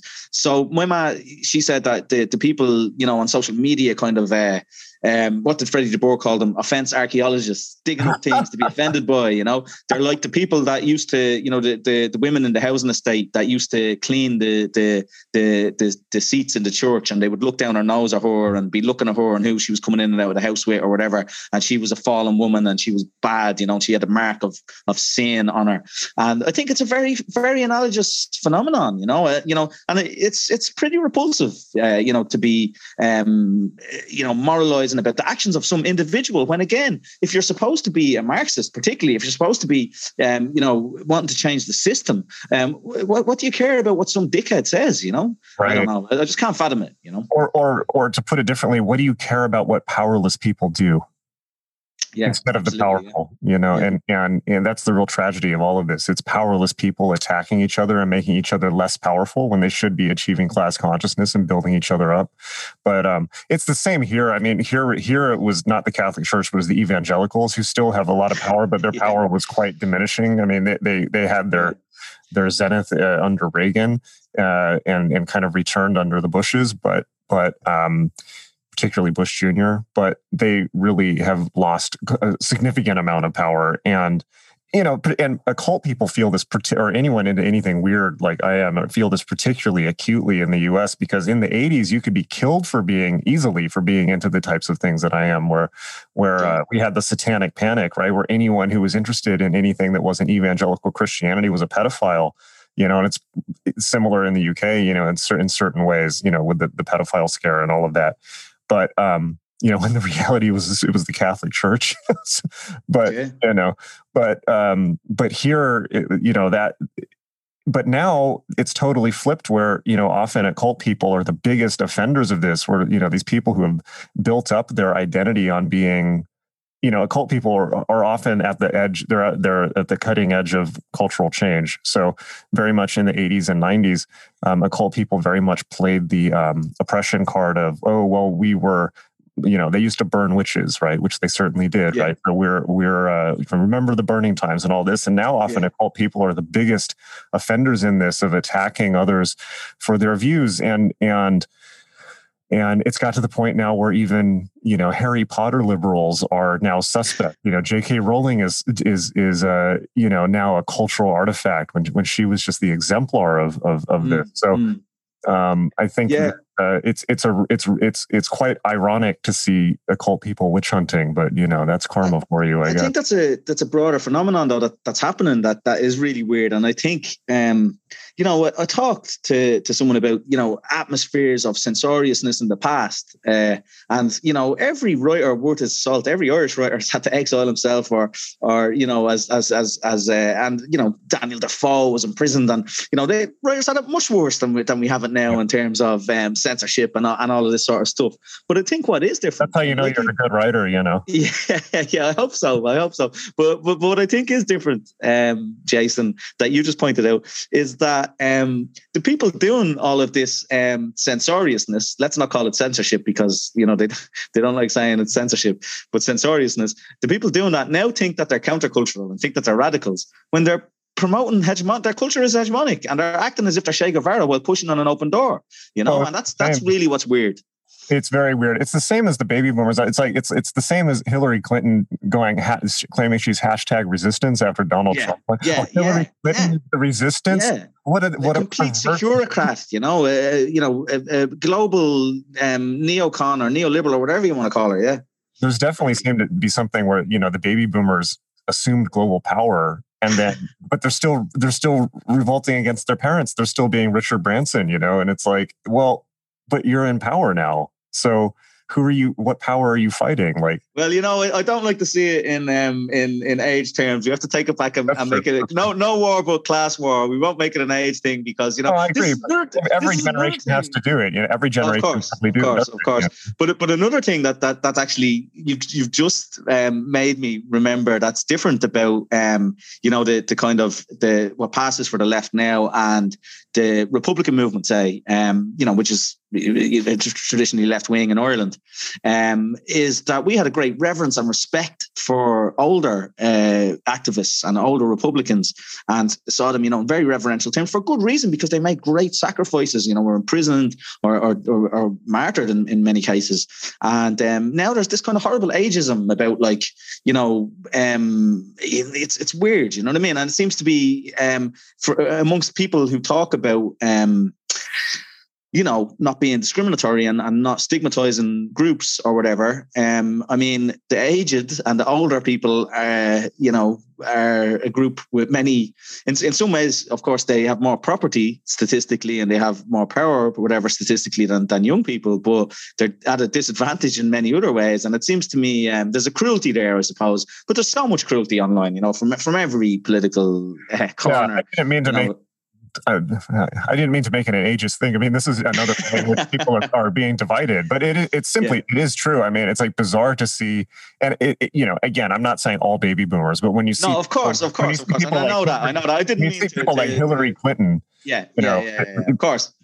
You know, not adapting essentially or, or still playing that card. It's just, it's bizarre. Yeah, absolutely. Absolutely. Uh, Sorry, I didn't. I didn't mean to make out you were saying that it was all boomers either, I'm, you know, I'm, I was just kind of making that point. I'm ageist. I own it. No, uh, no, but it's true. I mean, I think the, the but but dividing people along, and that is something I will say. That is something that that that, that I mean, well, what what you never want to do is globalize, which is take the actions of one person and apply it to the entire group right? That's yeah. the definition of of any of these isms right? And so but i was going to say when you had people like um was it was Abbie hoffman or somebody uh, jerry rubin you know in the 60s said never trust anyone over 30 right? Yeah. so this is very much an, an idea of that time. But cutting cutting the generations is the same as cutting the language. It's the same as cutting p- people off from their history. It's the same as re- it removes their identity um, you know, like I, I uh, until recently uh, lived in the Armenian community in in Los Angeles, and they, the it was for the Armenians, the, the genocide never ended, and and and there's such an effort to remember it because the older generations are just mortified by the idea that the younger, the you know the Zoomer generation and things like this will completely forget the Armenian genocide happened. It will be lost because they're in a situation where the genocide was never recognized by the international community still after over 100 years. And it's just tragic, tragic, tragic. The US won't recognize it because we still want to trade with Turkey and all this stuff and, and various lobbies prevent it from happening. But, but um, if, if they're sandwiched in between that and the younger generation forgetting their own history it's like it's like they never existed and i think one of the great fears for older people must be erasure I mean, mm-hmm. what what could be more terrifying, right? So, but the the the way that things are but again, it's the same as class consciousness. This is encouraged by the powerful because they just they simply, you know, I learned a great thing from the Greek Orthodox Church, where the devil, you know, diabolo means to divide. To divide mm-hmm. is the action of the devil. By, yeah, by yeah, yeah, I didn't either until I learned that. I learned that, and it, it what what better, you know, what and that goes back to the first, one of the first things we said, which was um, separation, looking for the differences between things. The devil's mm. in the details, right? It's like, but yeah. in the details to divide people. Yeah, yeah, yeah. maybe if there's something to emerge from this conversation, it's that uh, you know, look for commonality, look for.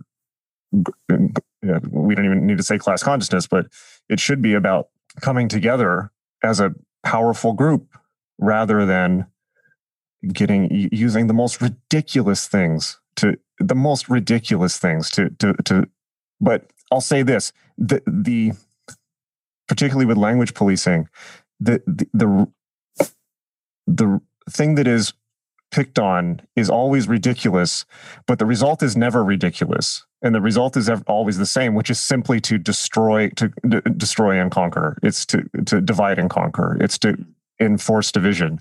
And that is not ridiculous. It is extremely uh, uh, it is an extremely effective weapon. So it's so it's all too easy, I think, to dismiss language policing and things like that as ridiculous, but they're not ridiculous at all because the effect is not ridiculous. It's incredibly destructive. So it's easy to laugh at it and things like that, but that's one of the reasons why. Um, that's one of the reasons why people haven't taken it seriously. I think.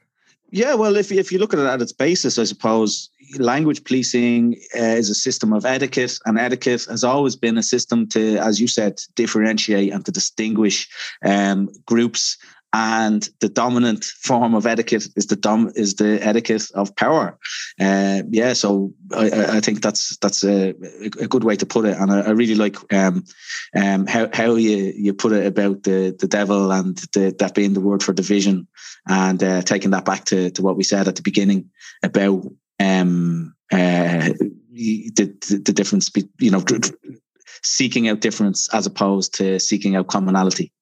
Well, maybe that's a good place to leave it for until next time. I'm, I'm, I'm reaching the end of my ability to sit. So, uh, but uh, can you? I I want you to let people know where uh, to find you and what you're working on. But before that, can you clarify one great mystery of, of, of world history for me, please? Why why did Bill Clinton speak at Martin McGuinness's funeral? can you explain um, that? To me? It's so it yeah, seems unlikely maybe we should be less cynical. I don't know what I was going to say there was, you know, that there seems to be a sort of camaraderie among the politicians that were involved in the Good Friday Agreement because Tony Blair spoke in a documentary about maybe it was about McGuinness or about Adams, you know, and was extolling the virtues of him, you know, this British Prime Minister extolling the virtues of this IRA man. But then I realized that Clinton wasn't even there. He didn't even, he sent over um, George, um, whatever, I forget his name. He sent over, yeah, yeah. And and he did all the work of the American government and brokering the, the thing. So that camaraderie could never have formed because Clinton, you know, essentially wasn't involved, even though he, he took all the credit for it. So we're back to the cynicism again, I'm afraid, Jason. Well, okay, uh, but thank you for for clarifying. Yeah, it's it's it's always been a mystery to me. Okay, so uh, tell tell people where they can find you and uh, what you want to um, what you want them to what you want them to see. Yeah, so I mean, the work I'm most proud of is is my novel, but that's out of print now. Um, hopefully down the line it will uh, come back out, but they might be able to get it from the library or, or get it secondhand. I won't get any money out of it though. That's the only thing. So that's called Dublin Seven, and it's uh, seven, which is very important to um, uh, seven is dear to the mystical mind, said W. B. Yeats, uh, and but it's seven spelled S E V E N by Frankie Gaffney. Um, so look out for that uh, down the line. But um, the only the only thing that I, I really have to, to, to sell is uh, Tara Moran's Dubliners Now podcast, and that's available on Patreon. So it's Dubliners Now. And if you're not sick of hearing me talk uh, nonsense, you can hear me talk more nonsense on there. But again, I'm talking to a, to a host of, of interesting cultural figures, um, most of them Irish, but you know some of them from fur, further afield on there. Uh, excellent. Yeah, no, that was an that was an awesome that was an awesome conversation. I think. I think so. Um, yeah. So check check out the podcast, please, everyone. It's uh, and it's a video podcast too, right? You do you have like you have like super high production values. I've noticed. yeah. Well, t- it's it's Tara's baby. So Tara is a brilliant photographer. You should check her out as well. She's on Instagram, Tara Moran Photography, um, and she takes uh, really passionate, beautiful. Um, you know, you call them landscapes of Dublin, but really they're portraits of Dublin. Um, so the, the, podcast project is generally shot on location in pubs in Dublin, uh, some historic pubs. Uh, we have a, a, for example, we have um, an episode about James Joyce, and it's shot in a pub that's mentioned in Ulysses. Um, and we're sitting there drinking pints of Guinness. So if you're of Irish heritage or you're Irish diaspora, um, and you're you're missing home on those pints of Guinness, which a lot of people are now because we can't even get a pint here because the pubs are all shut. Um, you can you can check that out. But um, yeah, so we've had to do some some audio only of late, but we'll be getting back to doing them in the pubs hopefully soon enough. Awesome. Well, uh, I will definitely check it out, and I hope the listeners do too. Okay, thank you very much, Frankie, and we will have to do another conversation soon. Thanks so much, Jason. Okay, that was Frankie Gaffney. I love that interview. I hope you did too. There's lots more to come, so make sure you're subscribed to this podcast on iTunes or Stitcher or Spotify uh, or wherever and tell your friends about it. Tell your family about it. Tell your enemies about it. Tell people you don't know about it. Tell everyone about it. Uh, we got a lot more coming. Uh, and make sure to follow me on Instagram at magick.me. Oh, P.S. I have a TikTok now because why not? At magick.me on TikTok. Uh, and of course, you can find out everything at my website, magick.me, M A G I C K dot M E. All right. See you in the next episode. Hang in there. Lots of love. Bye.